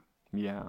Uh, and by the way, uh, uh, grown-ups, we totally destroy that process, right? Like when when When we get in the way. yeah, and we uh, and it's so hard. Like I'm such a control freak yeah. just sub like like uh, unless I'm really really purposeful. Like if the kids start fighting, I get in there right away and break it up. But it's like Yeah. within reason, it's like such an important part of the process because every time you break it up, you uh, destroy the chance that um, that they'll get one like some of those really nice, m- you know, multiplying moments where Yeah. like the play is like really really incredible. But it's like okay, that's what that's what pipe bands is. Yeah. That's that's why we do it. Every now and then you get this amazing, like exponentially explosive creative output. yeah. Something that was bigger than all of us. Yeah. Uh, ex- well, way and not just bigger, like like just way bigger, like super super awesome. And you get those little tastes, and that's what keeps you there, isn't it? You keep chasing it. You want to find it again. But the but the important thing is like those in when you're in a be, beginner band. Okay, so a beginner band, like a grade five or a grade four band, those are beginner bands, right? And why do I say that? Well, it's because uh, those moments that you get where th- the output is actually good are still accidental, right? And they're just the result of like, you know, accidentally things coming together a little bit at the right time. And the idea is that we want to become more purposeful about that over time Yeah. such that like in a band like Inveraray, um, you you get that whenever you whenever you purposefully put all the pieces together, it's gonna happen, right? Um, and so, you know, I think the first thing is just adopting that beginner's mind and and realizing that when you're in a band, it's all just babies. Right? We're all little musical babies. And that's not bad. I'm not saying something bad. I'm just Right. telling you what it is. Yeah. It's like you don't know what you're doing yet. Okay, cool. First of all, embrace that. You don't know what you're doing. Mm-hmm. It, you just don't. It's just a thing, right? And then so like, how would you, uh, if you were a baby that didn't know what it was doing, what would you do? Like you would, well, you don't really have a choice when you're a baby, but you're sort of like immersed in an environment with lots of adults. Right. And people who Observing, can- right? Yeah, and and adults, and by the way, like different adult environments result in different styles of toddlers, don't they? Mm, Certainly. Yeah. Yeah, but like so you, you you would be immersed. You would you would be mimicking. You would be, by the way, just like trying to figure out how to move yourself through space so that you can do like some things. So you can go like do some things that you want to do, and Right. eventually like you learn how to how to walk around, and you're now you're controlling yourself through space, and you might be learning like the basics of speech and all that stuff. And that that's a process that takes time. Hmm. Uh, and then you know you you want to try to become more and more purposeful over time. And then in pipe bands, eighty percent of us in beginner level pipe bands do none of those things, Hmm. right? Like they just don't do any of it. Yeah. And then we expect, and then the, there's 20% that sort of get it that that is what needs to happen and they sort of do it. But if you have 80% of people not doing it and 20% sort of doing it, what is the result going to be? It's just it's not going to be anything. Yeah, and that should be obvious. You're not going to have that magic moment. Yeah. And then so what are you going to do to solve that problem? And then people just do the wrong things. Hmm. It's like, oh, like let's uh, let's hire a famous bagpiper to come in for a long weekend and work with the band. That's like obviously the furthest thing from what's actually It's needed. like having. I mean, it's like having Einstein come and lecture a room of toddlers, right? Yeah, and and it's true. No, like maybe it's not it's not all bad. That's not what I'm saying. Like having that person in there might light a fire under a couple people's butts. Sure. You know, and and maybe that's maybe that's a little nudge out the door that the whole band needs to get the boulder rolling down the hill. Like maybe. Okay, maybe. But it seems to me like there's drastically higher percentage things you could do. Yeah. Yeah. Like like you need on- to somehow inspire 80% of your band right, right? Flip that. You need, flip that you- over on its You need head. to flip it. You need to inspire 80% of the band to do what the 20% was doing, which which is like more or less generally working on their individual skills so that they can contribute. right. And then the other 20% that that's not getting it, you know, that's probably a reality. Like there's probably always going to be the weakest link type people in your band, but you need to make sure they're in the min- minority Hmm. Hmm. and, and, and not definitely, obviously, totally the majority. Hmm. Uh, and high level bands fall into this trap as well. It's like you cut a lot of deals with quote unquote good players that want to play in your quote unquote good band. You cut a lot of deals, which is basically like you don't have to can, you don't have to develop your personal playing. You just have to kind of show up and be awesome in our band. And Yeah. and like that's not it either. That's not actually what people want. That's not actually what the high level player wants either. it's an interesting thing that like I mean you played basketball like the the Olympic dream team isn't the best basketball team in the world it's a collection of superstars but the best basketball team in the world is is not just a collection of superstars Yeah, and I mean, I think, yeah, basketball, like when they brought Coach K on to coach the team, why did they do that? You know, uh, why did they do that? It's because they needed to figure out some way uh, to bring all of these like superstars and get them to actually play like as a, a team. cohesive unit yeah Yeah, and like the you know, and they brought Coach K, who, by the way, that's his area of expertise. Like he takes he takes potential superstars and teaches them how to work as a team. That's why he's the greatest coach of all time. hmm You see what I'm saying? yeah totally, totally. Like you, that's not what the NBA coaches do, right? The NBA coaches like figure out how to get uh, people who are already superstars uh, to beat other teams of people who are already superstars, Mm, yeah right? So like the Coach K move was genius, yeah and then he brought on a bunch of assistants uh, that could help him in that process. hmm Yeah, yeah, it's fascinating. And Well- then what is a? And by the way, you totally, it's totally what high level pipe bands is as well. Mhm. Totally, because like you know, in grade one pipe bands, you don't play in a grade one pipe band unless you're already superstar quality. And I guess what I mean it like I'm talking about maybe a top six pipe band, right? And like the real job of a pipe major of those top level bands uh, is to manage all that talent.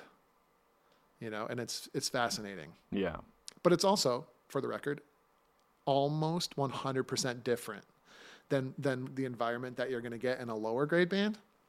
yeah Like, for example, how much does Stuart have to teach guys in Inveraray uh, to play without crossing noises? Like, how much? right how often is that really going to come up? how much is that that circle? discussed? yeah But like, how much should that be discussed in a lower grade band?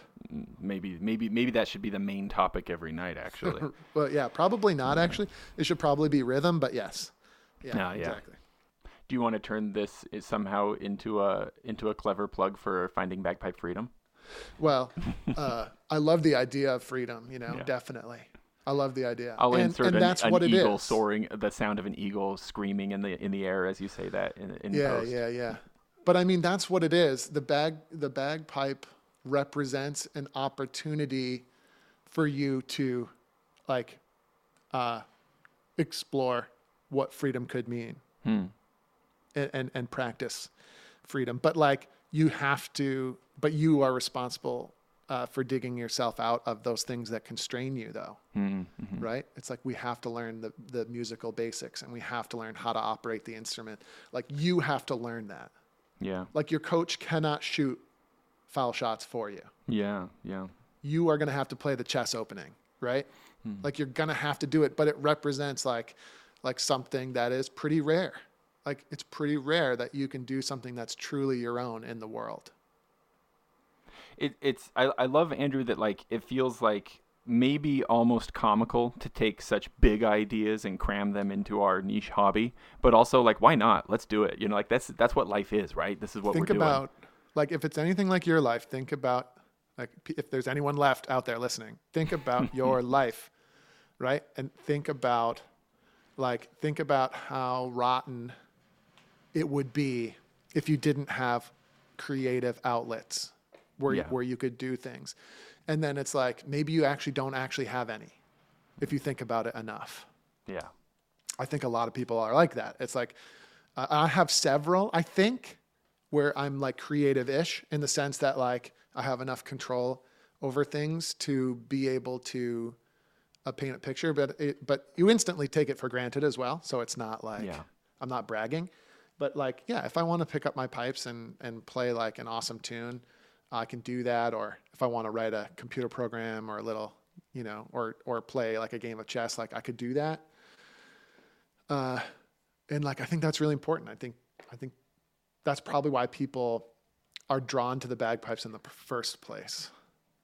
It's because it's like when you see someone play something really good on the pipes, like it is striking, isn't it? It's just amazing.